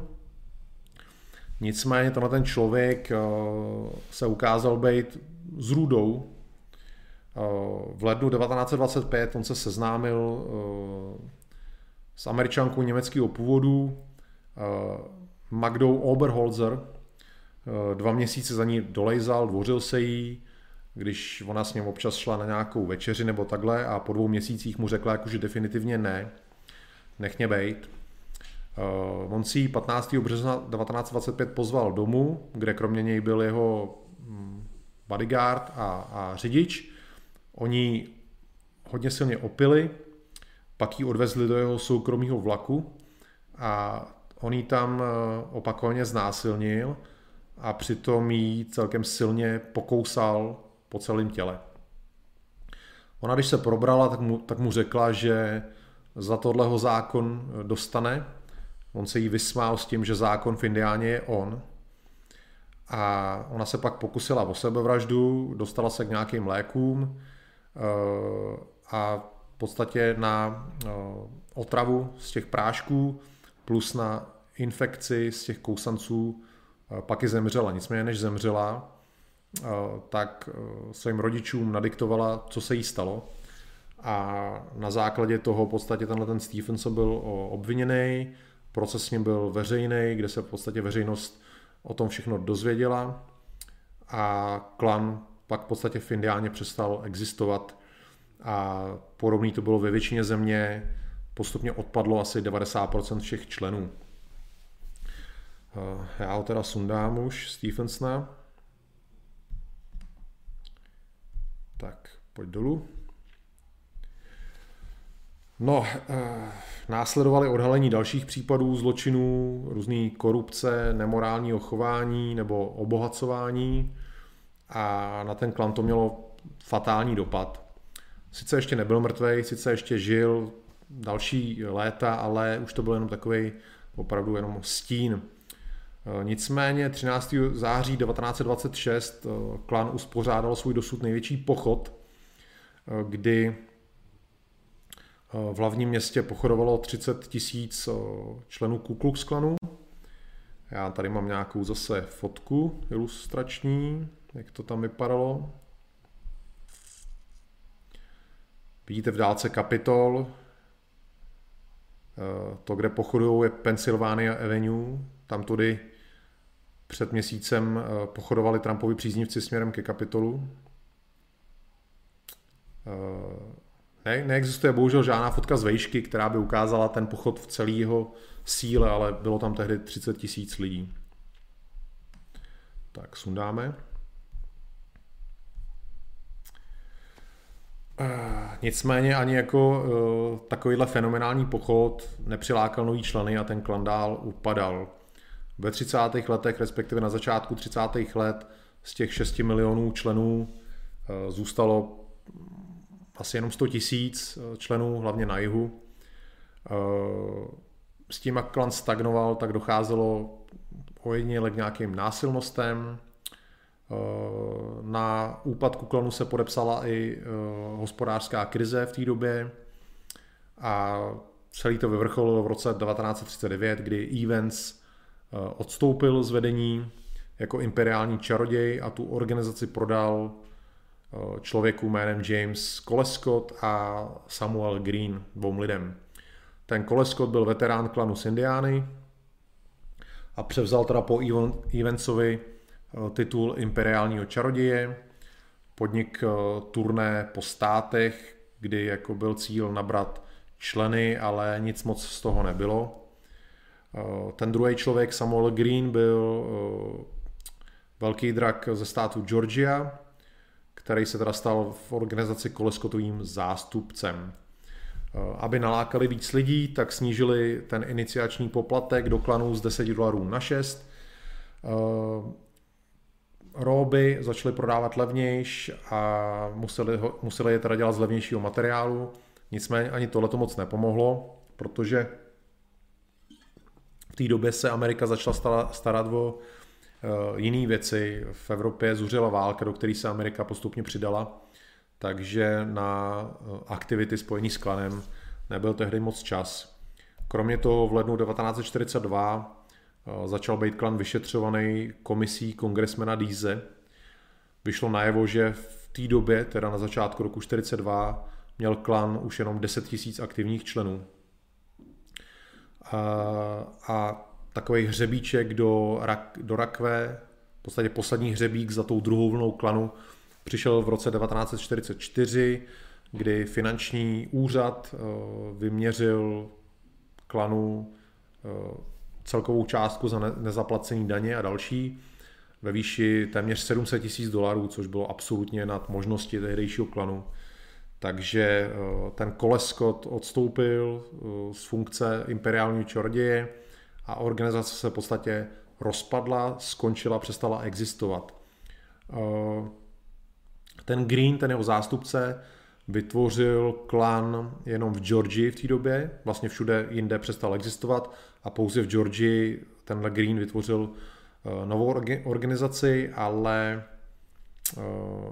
v podstatě to bylo skoro nic oproti, oproti té minulosti. Eh, co se změnilo, přestal platit titul imperiálního čaroděje a znovu se začal používat titul velký čaroděj. Eh, tenhle ten Green byl v té Georgii eh, aktivní a vytvořil tradici pálení křížů na té hoře Stone Mountain, kde vlastně vzniknul ten druhý klan v roce 1915.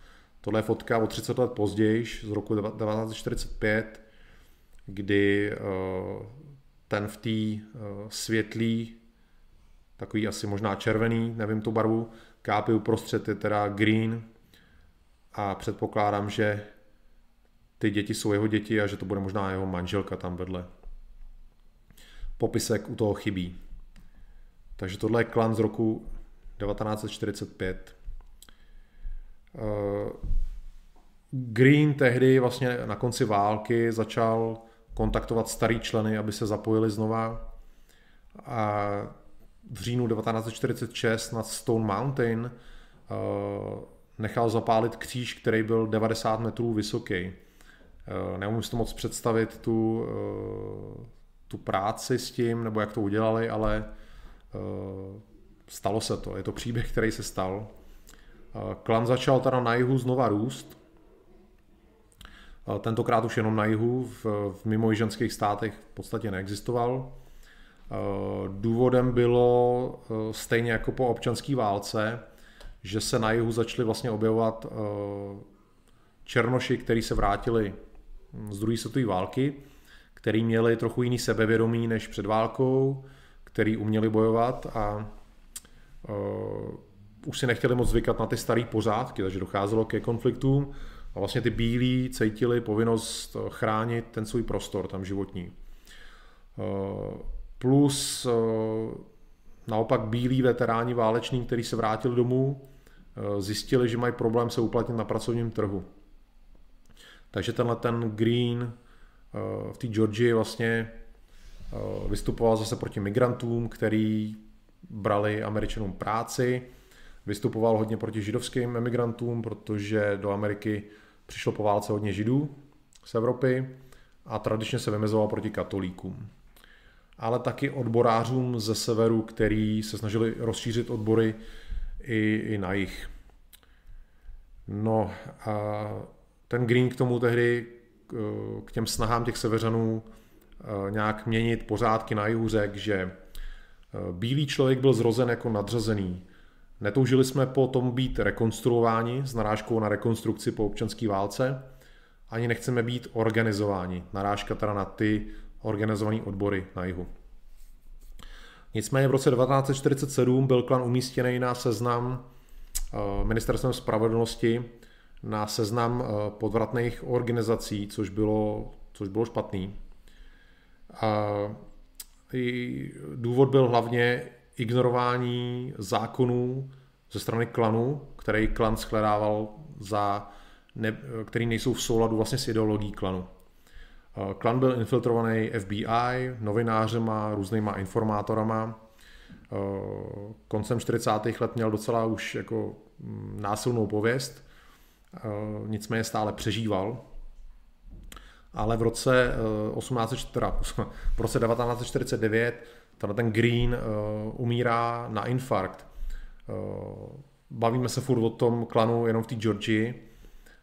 Je nahrazený Samuelem Roperem, což byl policejní důstojník z Atlanty a později zástupce šéfa vyšetřování pro celý stát Georgie, takže velký zvíře.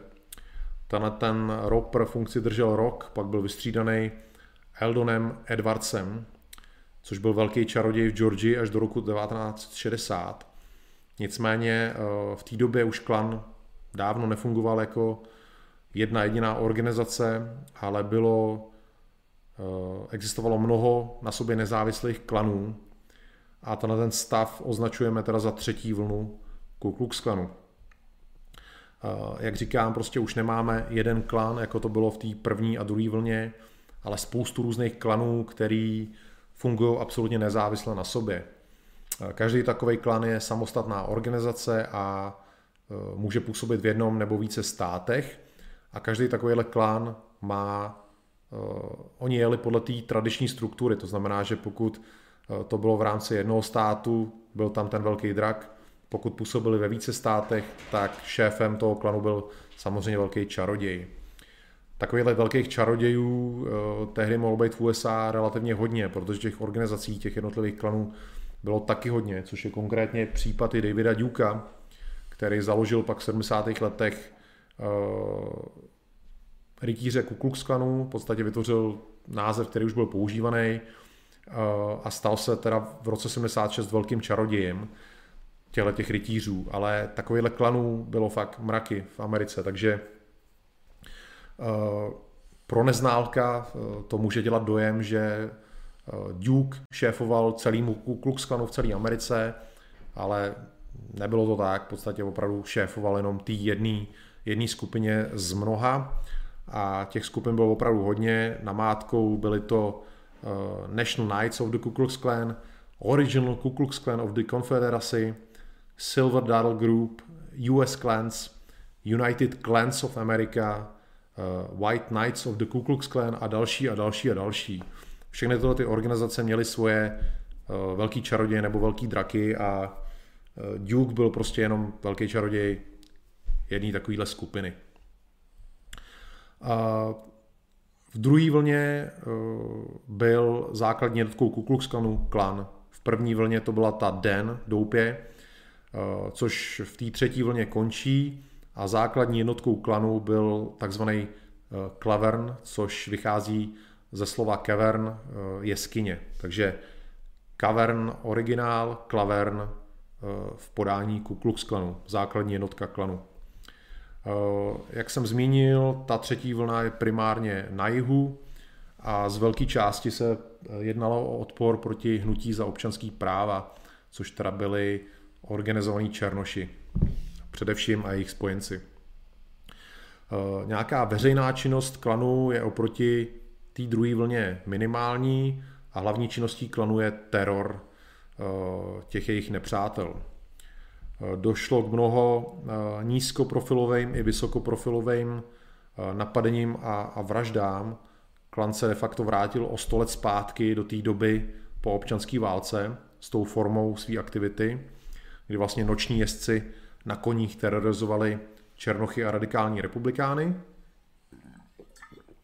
Teror vůči černochům pokračoval, ale radikální republikány eh, nahradili všemožní aktivisti.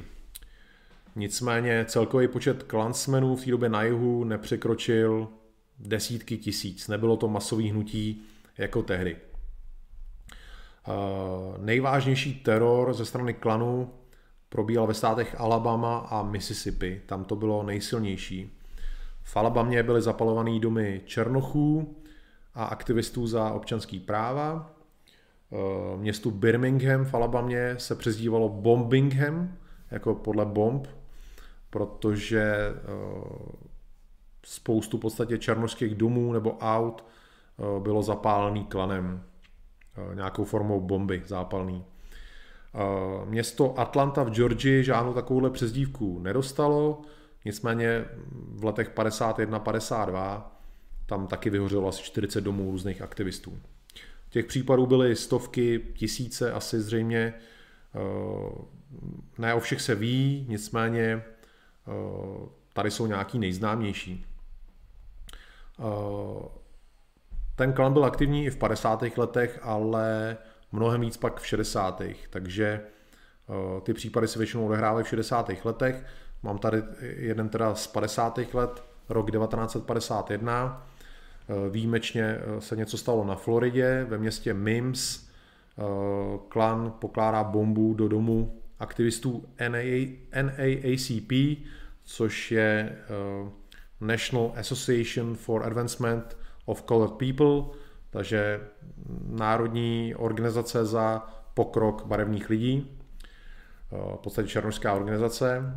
Aktivisti Harry a Harriet Moore, oba dva tam teda zahynuli v tom domě.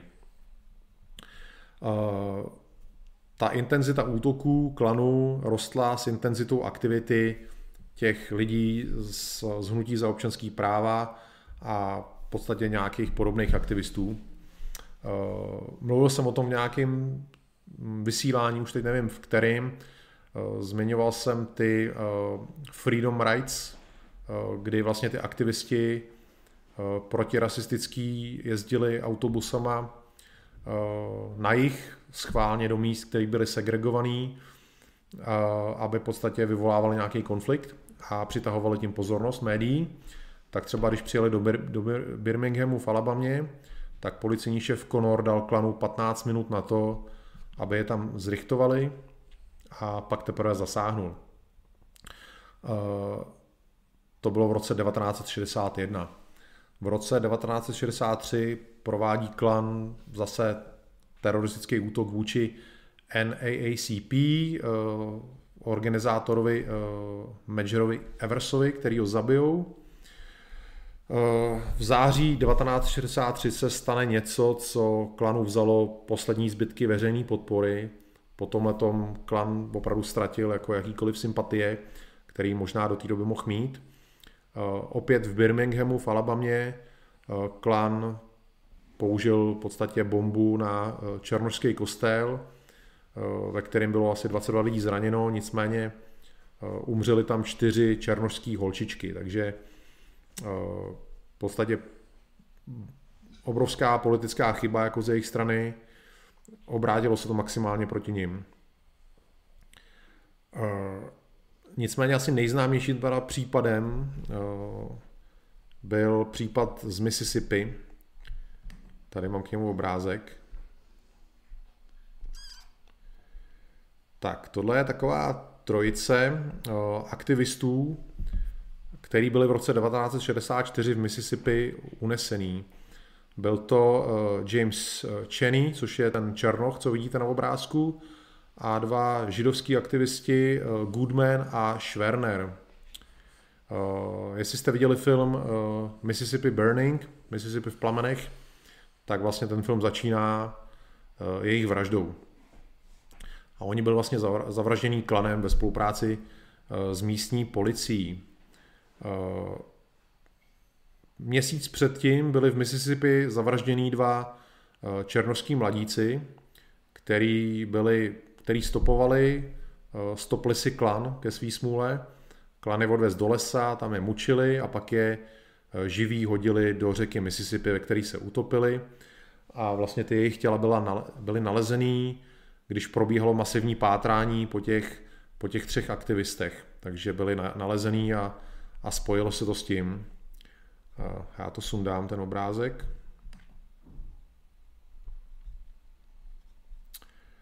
E, v roce 1965 zase v Alabamě byla zastřelená bílá aktivistka Viola Liuzo, která eh, v té době eh, převážela demonstranty eh, z místa na místo, aby v podstatě bezpečně se dostali z bodu A do bodu B, tak vlastně tyhle ty různí aktivisti, pokud měli auto, tak je převáželi autama.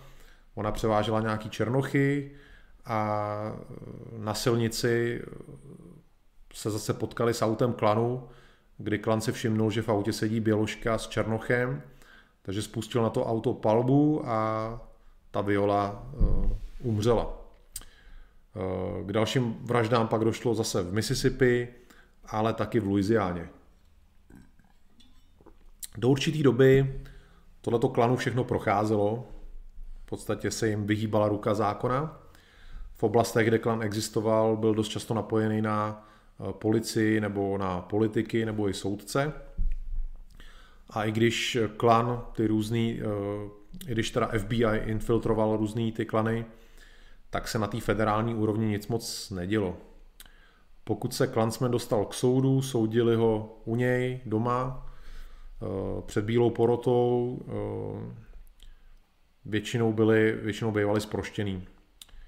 Většina pachatelů těch útoků z těch 60. let byla odsouzená až mnohem později, v 70., 80., dokonce nedávno byl někdo, eh, kdo něco spáchal v 60. letech, tak byl nedávno odsouzený na doživotí. Eh, nicméně pak později v 60. letech eh, se oprášily ty starý zákony proti klanu, ještě tehdy ten, ten Ku Klux Klan Act z toho roku 71, tak tohle se jako oprášilo a FBI už v té době měl program COINTELPRO, který mířil teda hlavně na eh, komunisty, ale eh, začal by vyšetřovaný i klan. A v podstatě, ať už se jednalo o černý pantery, nebo o, o ty komunisty, nebo o klan, tak FBI používal v rámci teda COINTELPRO eh, dost podobné metody. Bylo to v podstatě takových pět kroků, které se děly souběžně spolu byla to samozřejmě infiltrace, to znamená FBI, eh, byli vysílaní agenti vlastně do, přímo do té organizace, aby tam byli vevnitř, aby věděli, co se děje. Eh, pak důležitý bod, se kterým mám já osobní zkušenost, psychologická válka, to znamená FBI vypouštěl různé dezinformace, falšoval dokumenty, to konkrétně já opravdu s tím jako svoji zkušenost, eh, tak když řeknu nějaký příklady bleskově, eh, pokud se kamarádi díváte, tak, eh, tak si na to sami vzpomenete. V roce 95 byli takový dva kluci z Prahy na vazbě. Já to vždycky slyšel tak nějak, ne úplně detailně, ale prostě měli jim tam tehdy policajti přinést ukázat nějaký papír, který měl být podepsaný mnou a ve kterém, na kterém stálo, že v podstatě uh, schvalují, že jsou na vazbě a popisují tam nějaký jejich, jak jsou nebezpeční a tohleto. Tohle jim tam jako ukázali a ta informace se dostala samozřejmě z, vazby ven mezi lidi. A já jsem měl na určitou dobu uh, v podstatě zákaz chodit mezi lidi, protože jsem v té době byl hodně aktivní a eh, policie si mě tímhle tím způsobem chtěla zbavit. Eh, pak, když vlastně proběh eh, soud, eh, tak se ukázalo, že tenhle ten dokument vlastně neexistuje, že to, byla, že to byl jejich jako výmysl a že vlastně lidi, kteří je skutečně nějakým způsobem hm, napráskali nebo něco, že byl někdo jiný. Plus policajti o mě prostě často vždycky rozšiřovali, že jsem vlastně taky policajt nebo něco takového. Falšovaly se i prostě i různé jako věci. Takže tohle s tím letím český policajti rozhodně nepřišli jako první. Bylo to součástí prostě psychologické války FBI v rámci programu COINTELPRO a v podstatě je to součástí každého boje s takzvaným extremismem.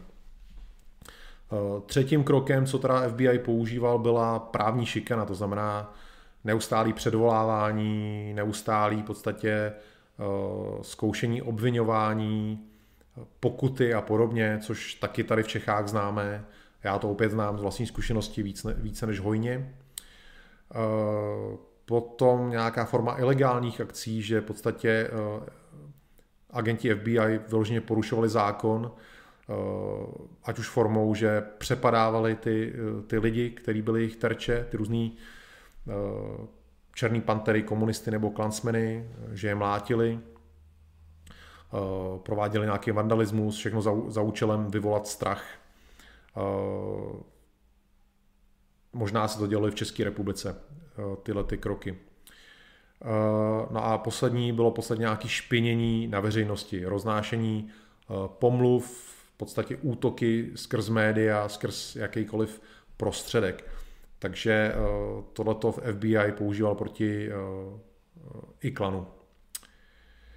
Eh, říká se, je to v podstatě v oficiálních dokumentech FBI, že svýho času 20% členů klanu byli agenti nebo informátoři FBI. Každý pátý klansman byl buď agent nebo informátor.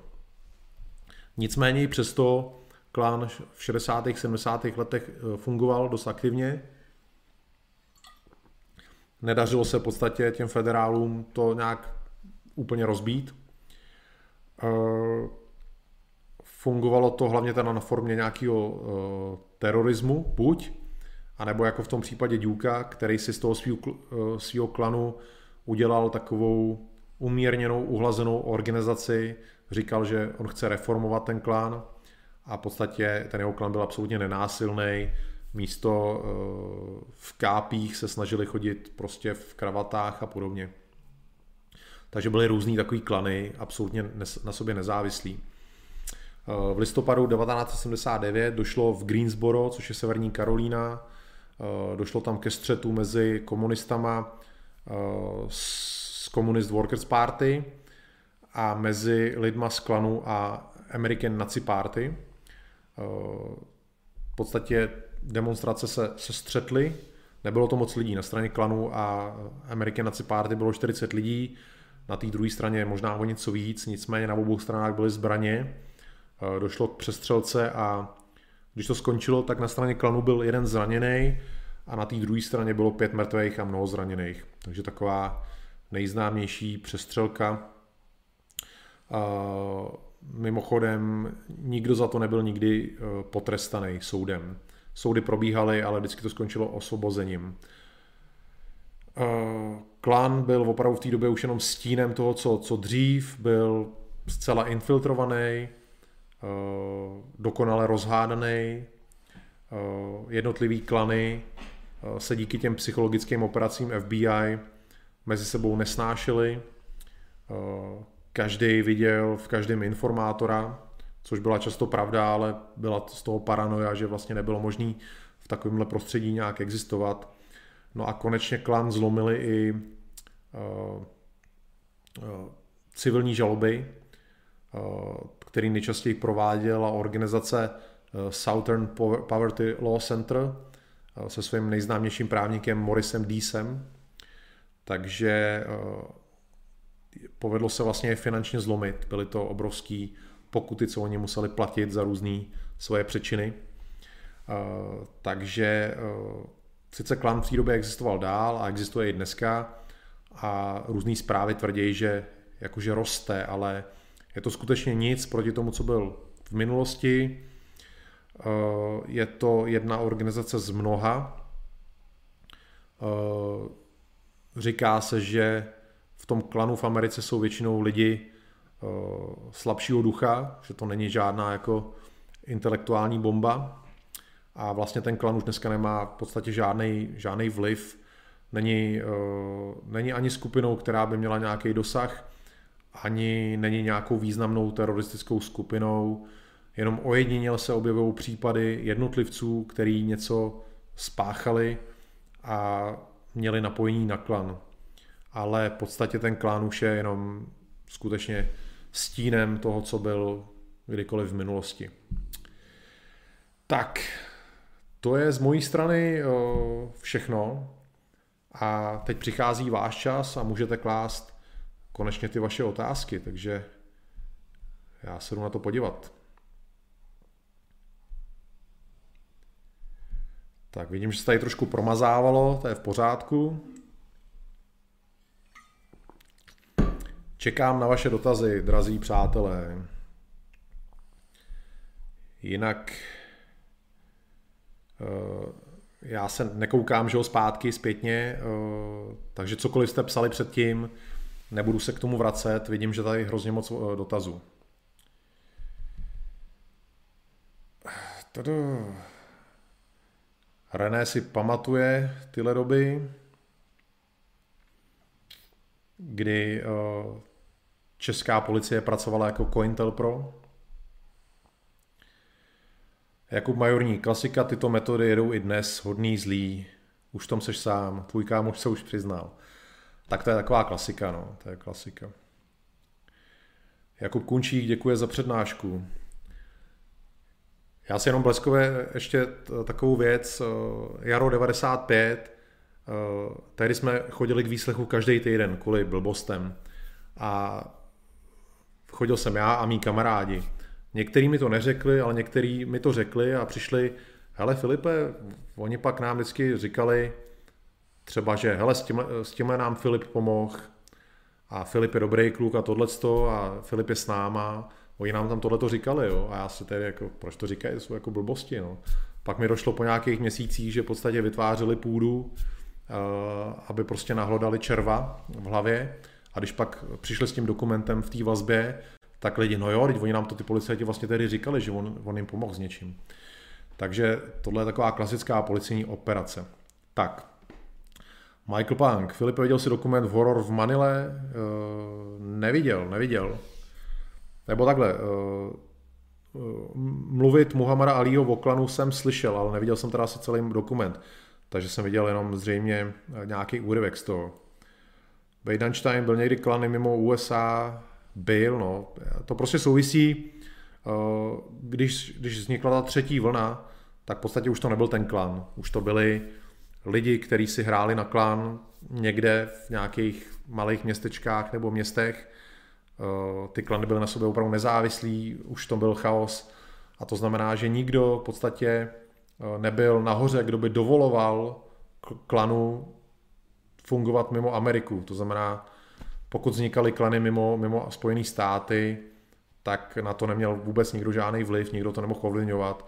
V podstatě někde v Anglii si někdo vzpomněl, tak teď založím klan tady já a budu velkým čarodějem.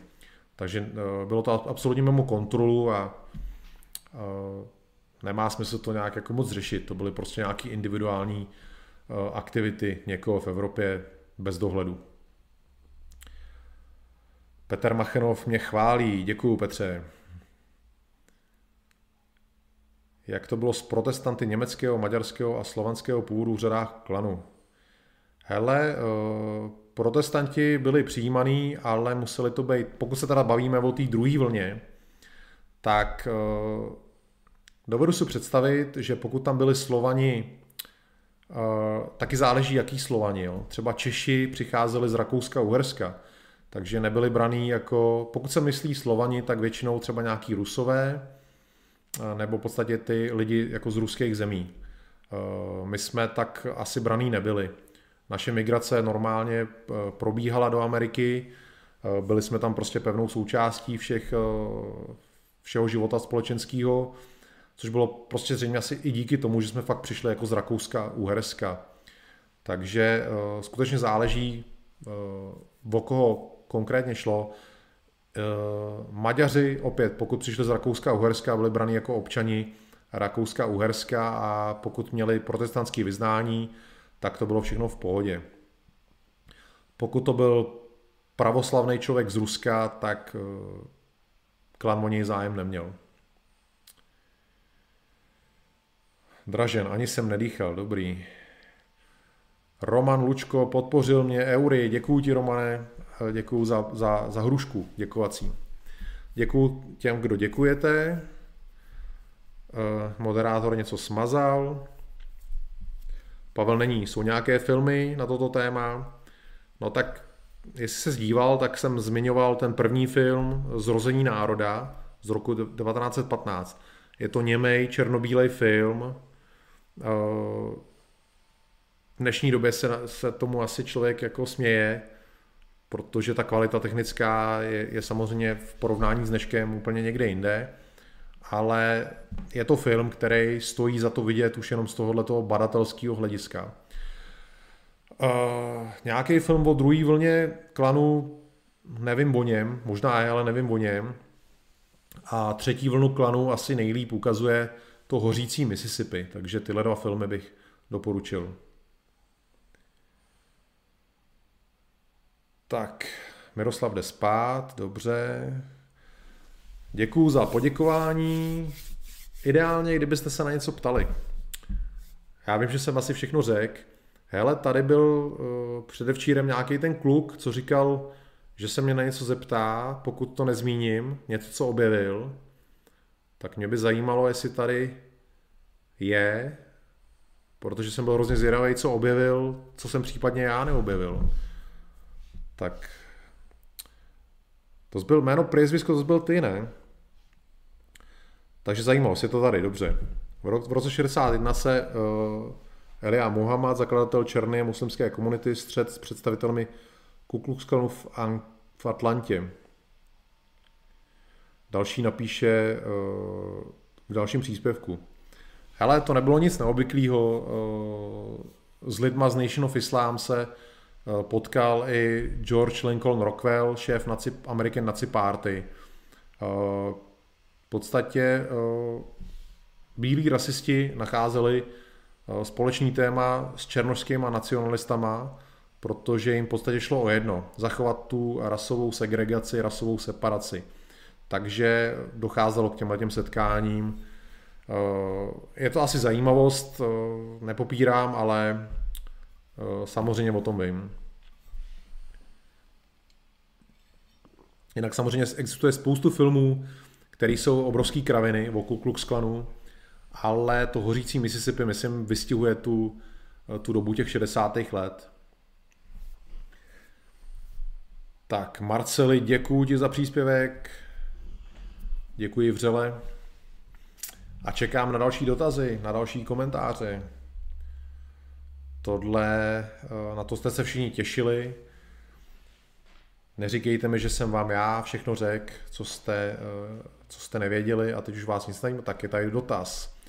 Mě by zajímalo, proč nikdy za dobu existence klanu nedošlo k vyhnání Nevasp ani alespoň z jednou US států. Pro ně byla ta segregace lepší, nebo až takové ambice neměli? Hele, uh, klan, ač byl silný, tak neměl takovouhle moc, aby někoho vyháněl. Teď oni nevyhnali uh, ani Černochy od nikud. Uh, v podstatě v té v té druhé vlně, dobře, vezmeme to vlnu po vlně. Prostě ani v první vlně, která byla plná teroru, ty černoši nebyli vyháněný, v podstatě jim jenom bylo takzvaně ukazovaný jejich místo. Jo, to není můj nějaký jako moje interpretace, ale tak, tak se to jako nazývalo, že v podstatě nebylo smyslem ty černochy někam vyhnat v té první vlně, ale říct jim, hele, buďte hodní, dělejte dál to, co jste dělali doteďka, doteďka a neangažujte se. Takže nikdo nikoho nevyháněl. A eh, je fakt, že v podstatě ani nebyly nějaké jako snahy někoho vyhánět, spíš omezit jejich eh, příliv, dejme tomu, nebo tak. Vejdanšten, je pravda, že byl v nějakém spojení s organizací Hammerskin. Vejde, poslouchal jsi mě, co jsem říkal? Jestli jsi mě poslouchal, tak si na to dokážeš odpovědět sám, určitě. A jestli jsi mě neposlouchal, tak mě to mrzí. Prostě jsem, eh, tak víme, že eh, Hammerskin vznikly v 80. letech eh, minulého století, takže nedávno poměrně, kdy jsem řekl, že klan v té době v podstatě už neexistoval, byly různý klany, v podstatě se to ani nedalo považovat za klan. To, že si někdo někde v nějakým prdelákově založí organizaci, začne říkat klan, tak se nedá mluvit o nějakým klanu. Takže jestli si někdo někde spojil s Hammerskins nebo s těma nebo s tamhle těma, asi se to dělo, ale myslím, že to nemá nějaký význam velký. Tak, tu du du. Jairin se dneska nudil. No jo, no tak prostě eh, pokud je tématem historie, tak eh, z historií souvislí i struktura organizace a tak, to prostě eh, tak to bývá. Nevím, jestli si Jairine s tímhle přístupem něco vystudoval, nebo se musel teda asi na vysoký celou dobu nudit. Češi ve, ve Wehrmachtu v SS, tohle téma třeba mě moc nezajímá, takže to téma nebude. Ku Klux Klan v Čechách, nevím, opět, jestli se tady někdo, nějaká, nějaká hrouda eh, někde oblíkala do kápě bílý, tak eh, možná se to dělo, ale já o tom nevím. Takže spíš bych řekl, že tady neexistovalo. Uh, Venca mi poslal příspěvek ve formě hrušky. Děkuju. Děkuju, Venco. A chválí mě. Díky. Kuklus Klan pohled na třetí říši. Eh, zase. Eh, to se bavíme teda o té třetí vlně, která už nebyla nějakou souvislou eh, organizací, jednou, jednolitou, ale spousta různých organizací, takže ne, na tvoji otázku neexistuje odpověď. O Ku Klux Klanu se mluví v Americe samozřejmě a e, samozřejmě negativně. Ku Klux Klan má, řekl bych, obecně špatnou pověst v Americe. Česky znějící jména u členů Ku Klux Klanu nenarazil jsem na ně, ale jsem si jistý, že existovaly. Česká migrace byla v Americe hodně silná, hlavně v Chicagu, v Nebrasse a v Texasu a třeba v Dallasu, kde byla hodně silná česká migrace, Dallas měl, co se týče na počet obyvatel, eh, největší podíl klansmenů, takže je možný, že Češi byli v klanu v Americe, ale nepátral jsem po českých jménech, ale myslím si, že tam byli. Tak Jaromír děkuje. Jsem rád. Tak Marcel Kozák. Orany je snad příště, no uvidíme, no, když, si, když si to když si to vyberete v anketě, tak bude Oranie. Eh, na Spotify nebudu přidávat epizody, eh, už jsem to říkal. Eh, mám hosting, který mi dovoluje pouze 100 mega na epizodu a tyhle ty epizody jsou tak 200. Mohl jsem, dá, mohl jsem tam dávat streamy, když byly krátký, ale tyhle ty jsou příliš dlouhý a nevyšly by se tam. Takže poslouchej to z YouTube. Nekoukej se na obraz, poslouchej to z YouTube.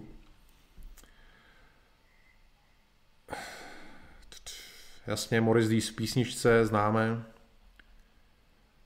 Du, du, du. Demon Blackfire zmiňuje Foresta. Eh, klan v Coca-Cola a v Marlboro, to je takový, jak říká se tomu, městský mýtus. Eh, není to pravda. Eh, klan spíš, když něco vlastnil, tak nemovitosti, ale v těle těch společnostech klan jako takovej nic neměl. Samozřejmě Malboro, krabičku Malboro a ty K, který tam jsou z těch různých stran, to všechno samozřejmě znám, ale je to opravdu taková legenda jako městská. Eh, Rostislave, děkuju za příspěvek a za přání hodně štěstí. Knížku Kukus Klan tady bydlí láska jsem eh, nečet, vím o ní, napsala ji eh, nějaká ženská, vyšlo to tady nějak v Čechách, vím o tom, nečet jsem to, ani to nemusím číst nějak, takže vím o tom svoje, nepotřebuji o tom ještě studovat nějaký další materiály. Ale nečet jsem, nečet jsem to tak, nemůžu říct, jestli je to dobře nebo špatně napsaný. Pam, pam, pam. Děkuju za chválu. Větnam. Hele, uvidíme. Na, na, Větnam jako téma může být. Já se dneska rozmyslím, co hodím do ankety za nový téma. A da, da.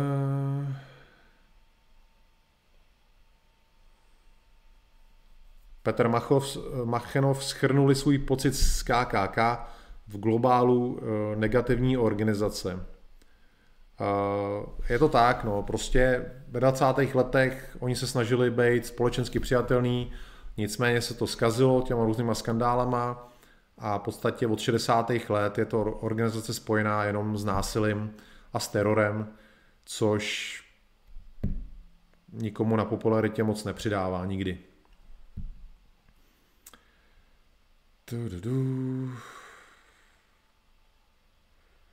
Brock Lesnar. Eh, bavíš se o kultu hákového kříže. Eh, hele, asi jsem to si myslím zmínil, takže znova. Prostě od 50. let klan neexistoval v té formě, jako předtím, nebyla jedna velká organizace, ale spoustu různých klanů eh, s různým zaměřením, s různýma lidma. To znamená, že mluvit o tom, jaký měl klan v té době názor na něco, nebo jaký měli lidi názor na klan, je hrozně těžký, protože těch klanů bylo opravdu hrozně moc, takže nedá se na to odpovídat. O Davidu Laneovi přednášku neudělám. Eh, Vladimír Koska. Půl roku jsem žil v 90. letech v Alabamě, bílí američané rasové otázky brali s rezervou. Máš nějakou zkušenost s američany a jejich názory? Uh, mám zkušenosti, no. Uh, pár Američanů, který jsem potkal, uh, bych řekl, že sympatizovali s těma těma věcma. Většina ne. Ale je to moje, moje zkušenost, někdo třeba zase má jinou zkušenost. Uh, vím o případech, že lidi prostě byli v Americe a uh, setkali se jenom, jenom s rasistama bílejma. Já se setkal v podstatě s minimem takových lidí a většina lidí, se kterými jsem mluvil, eh, to měla hozený klasický kosmopolitně. Tak, tudu. Jirin, inženýr informatiky, děkuji za optání. No, tak to se asi opravdu moc nebavil ve škole, protože zrovna informatika, eh, to jsou v podstatě čistý data, všechno. Eh, žádný příběhy, tak to se musel unudit k smrti. Du, du, du. Templáři. Templáři taky není úplně moje téma, přátelé. Hele, něco dneska, něco dneska vymyslím, nějaký nový téma. Eh, bude to už z těch návrhů, co jste mi dávali dřív. Ale jak říkám, to téma mě musí bavit.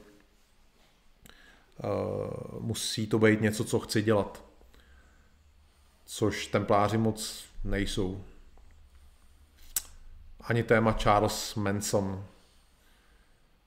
Je to zajímavý určitě, ale uh, není to nic, co by zapadalo do obsahu mých streamů, si myslím. To je klasický kriminální téma, vyloženě z uh, lidí, kteří byli, si myslím, blázni takže o tom nechci dělat vysílání. Legionáři taky ne, taky už to tady padlo. Ani Sokolové. V pohodě, já, já si něco, já něco vymyslím.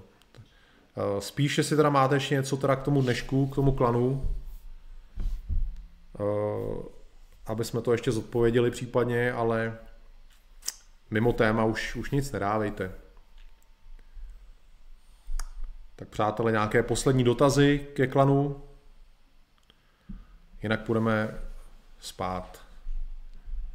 Je za náma pět dní vysílání, přichází víkend, kdy je potřeba si odpočinout. Velká Morava.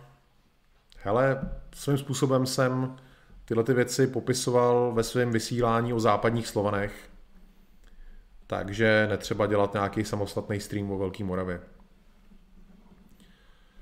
Ku Klux Klan svoje tetování neměl. Uh, opět, nebavím se o nějakých klanech někde ze 70. let. To prostě už byly, znova říkám, různý klany, nemající spolu nic společného. Takže ta první, druhá vlna žádný tetování neměly. Téma, jak zjednotit tisíc odnoží bílej. Nevím, co tím myslíš. Zrze kde spát. Byl klan i za Hitlera, jakože kde? V Americe, jako, jako v době války, nebo kdy? Specifikuj to. Nerozumím ti. Maximilián císař mexický, nezajímá mě to téma. Eh, mládežnické organizace Ku Klux Klanu nebyly. Nebyla vloženě nějaká, jako děti tam prostě přišly se svýma rodičema, ale neměli svoji organizaci. Eh, Briana Wildnera, Wildnera neznám, to znamená, ani o něm nebudu dělat stream. Co neznám, o tom nemůžu povídat.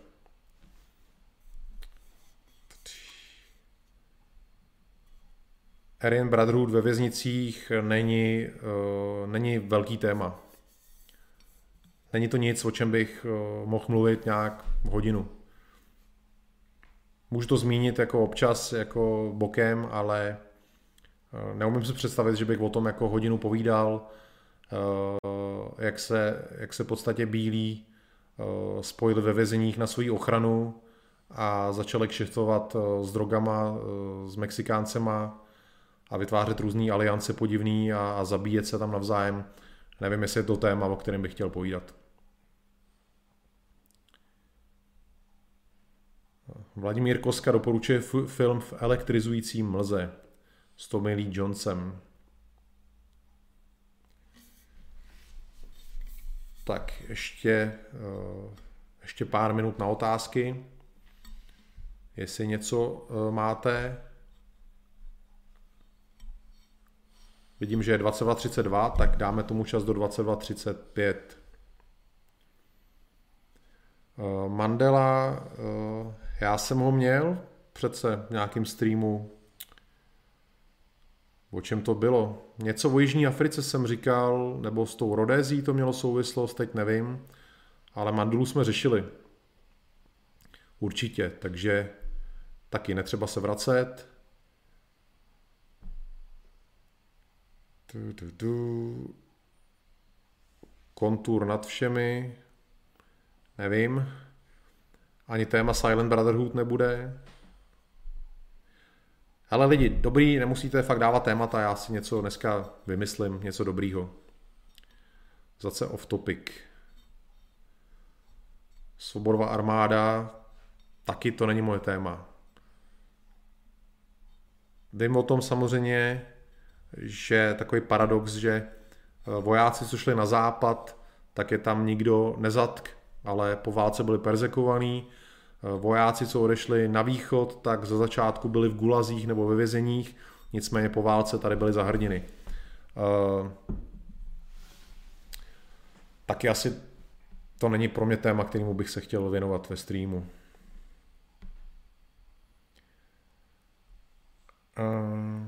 Takže specifikace dotazu.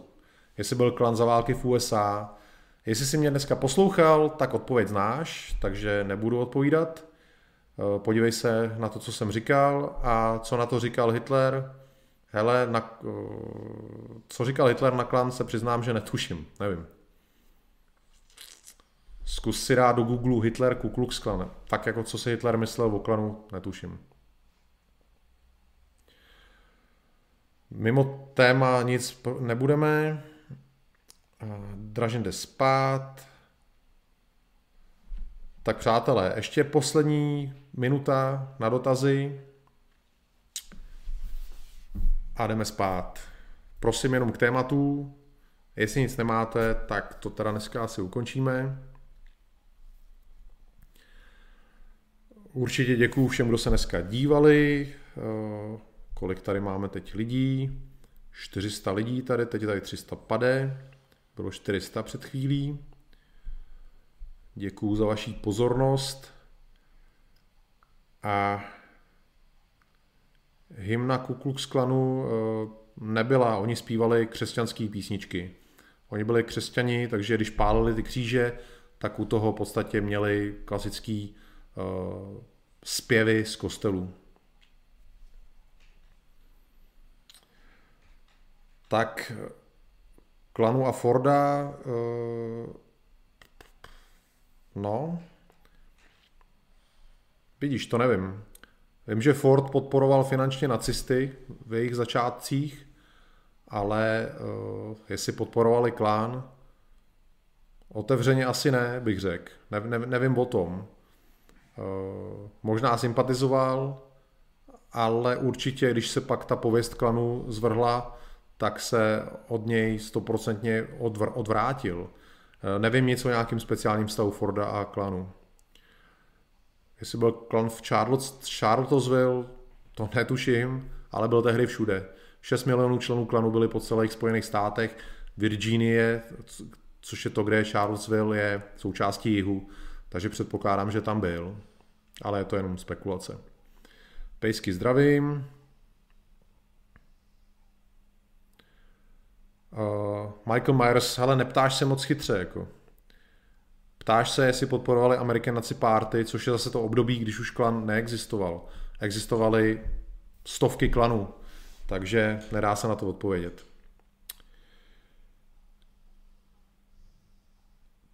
Tak, přátelé, asi to uzavřeme. Uh, nevím, jestli padne tady ještě nějaký zásadní dotaz, obávám se, že ne.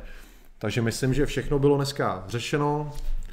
Uh, kdo se uh, díval teď živě, tak díky za to, že jste tady byli. Kdo se teď dodíval z záznamu, tak uh, děkuju, že jste se dívali. Sledujte dál tyhle ty vysílání. Vysílám od neděle do čtvrtka, vždycky ve 20.30. Neděle až středa jsou to většinou nějaký aktuální témata. Čtvrtek je vždycky věnovaný vzdělávacímu vysílání, nějakému tématu, který si vybíráte v anketě u mě na YouTube kanále. Eh, teď, až skončím tenhle vysílání, tak vytvořím novou anketu, takže můžete hlasovat pro další týden. Eh, takže děkuji všem, kdo dneska mě finančně podpořili a zůstaňte věrní tomuhle tomu kanálu, eh, dělám to pro vás, pro někoho jiného. Ještě dotaz Petr Olmer, proč se pořád scházejí? Asi z nějaký nostalgie, bych řekl. Tak, eh, přátelé, mějte se fajn, užijte si víkend, bude strašný mráz. Eh, dneska má být holomráz, až tady v Praze minus 19 v noci, tak nevylejzejte, pokud nemusíte. A pouštím vám na závěr eh, znělku kouzelníka a vidíme se v neděli u aktuálního tématu. Takže dobrou noc a čau.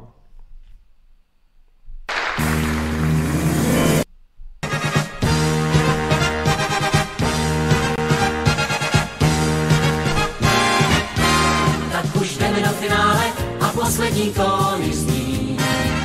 To všechno se chystá spousty dní, a najednou už jen pár taktů se zpívá.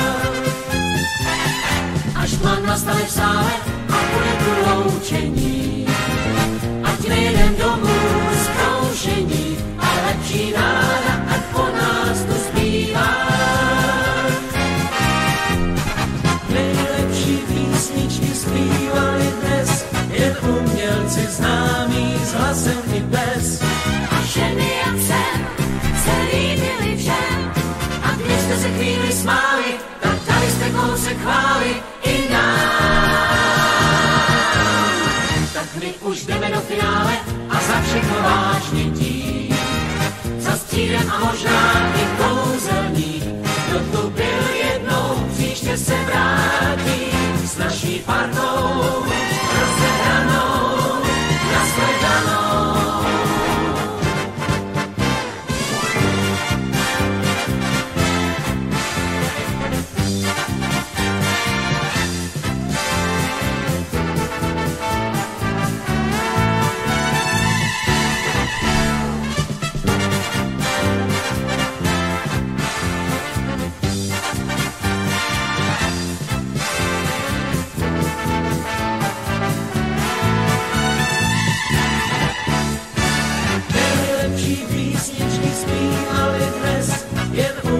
si známý s hlasem i bez. A ženy jak jsem se líbily všem. A když jste se chvíli smáli, tak tady jste kousek chváli i nás. Tak my už jdeme do finále a za všechno vážný tým. Za střídem a možná i kouzelník. Kdo tu byl jednou, příště se vrátí s naší partou.